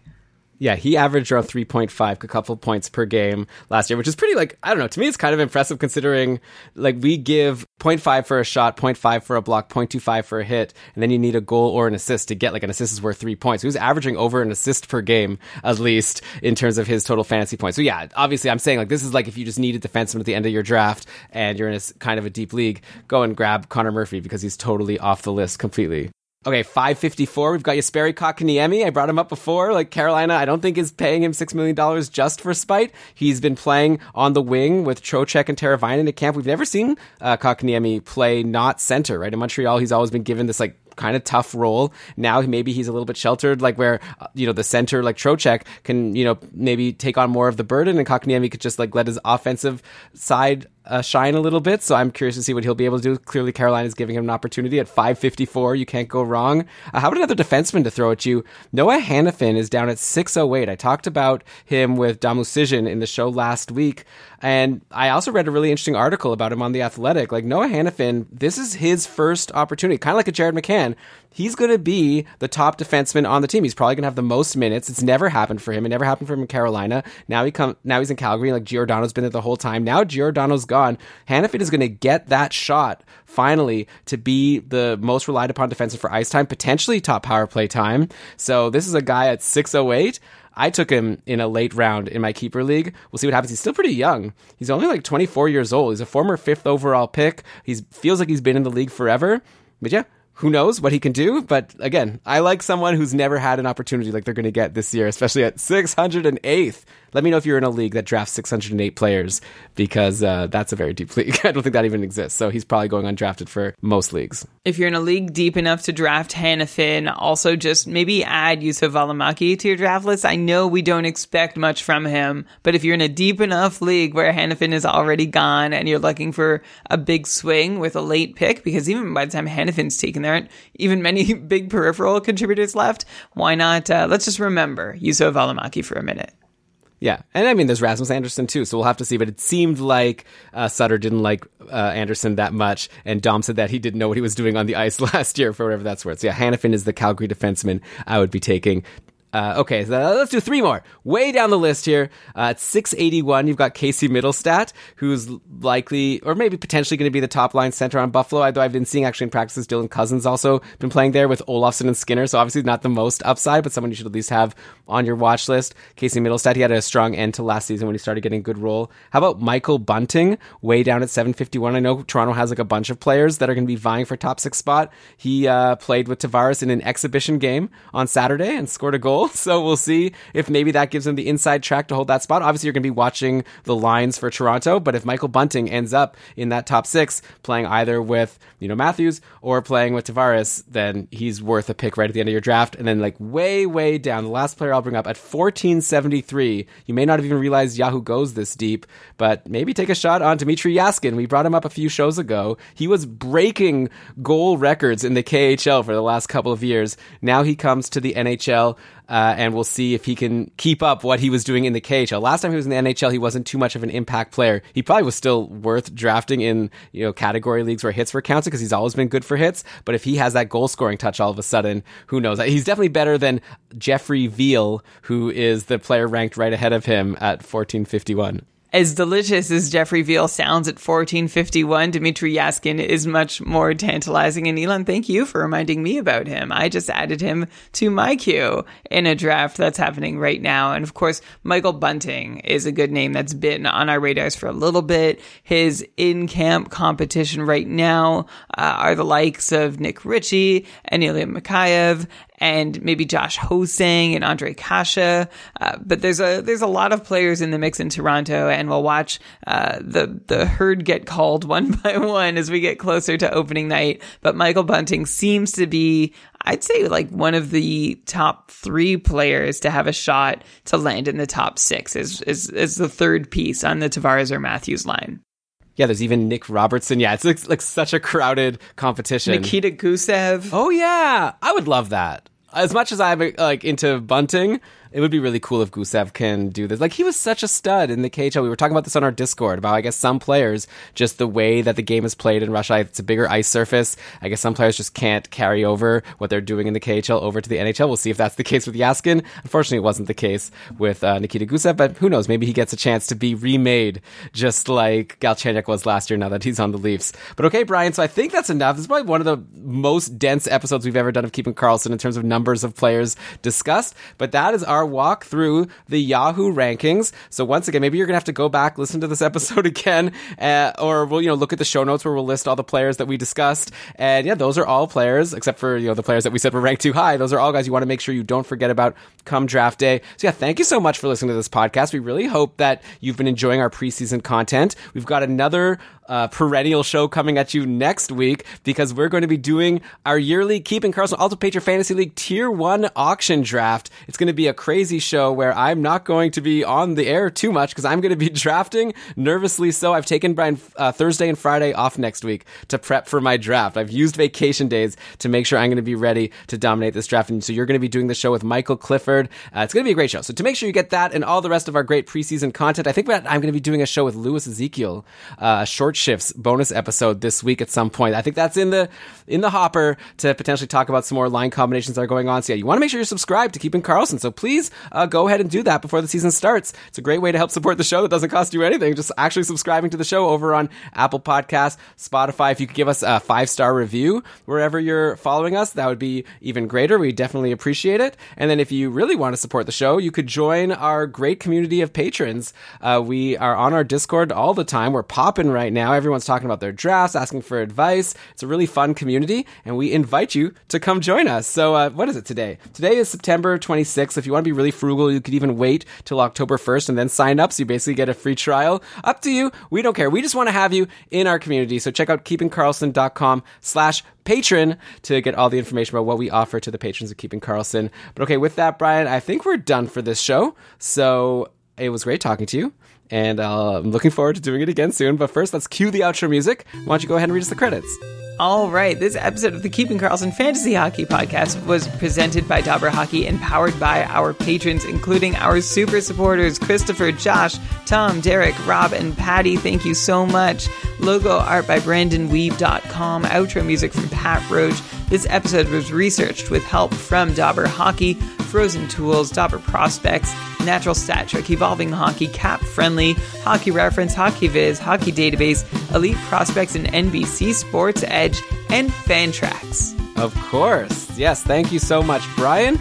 Uh, special note to the people who I've emailed to uh, join your Yahoo League. Uh, please do so for the cupful. We're still waiting on a couple people there. There's also a couple people who I've invited or I want to invite to your cupful league. You've been placed in division. You signed up. You're a patron, but you still haven't gotten on Discord. So please check your email to make sure that you got that. Uh, but yeah, uh, like I said, there might even still be a potential open spot for the Keeping Karlsson Ultimate Patron Fantasy League. So just like mentioning that, tweeted us if you want to get in. We might be able to sneak you in to this last team, Tier 7 Borowiecki.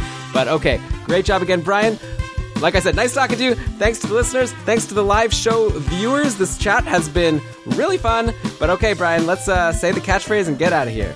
Sure, I'll say the catchphrase, and when I say it, I mean it. Please do everything you can to make sure that fantasy hockey is for everyone.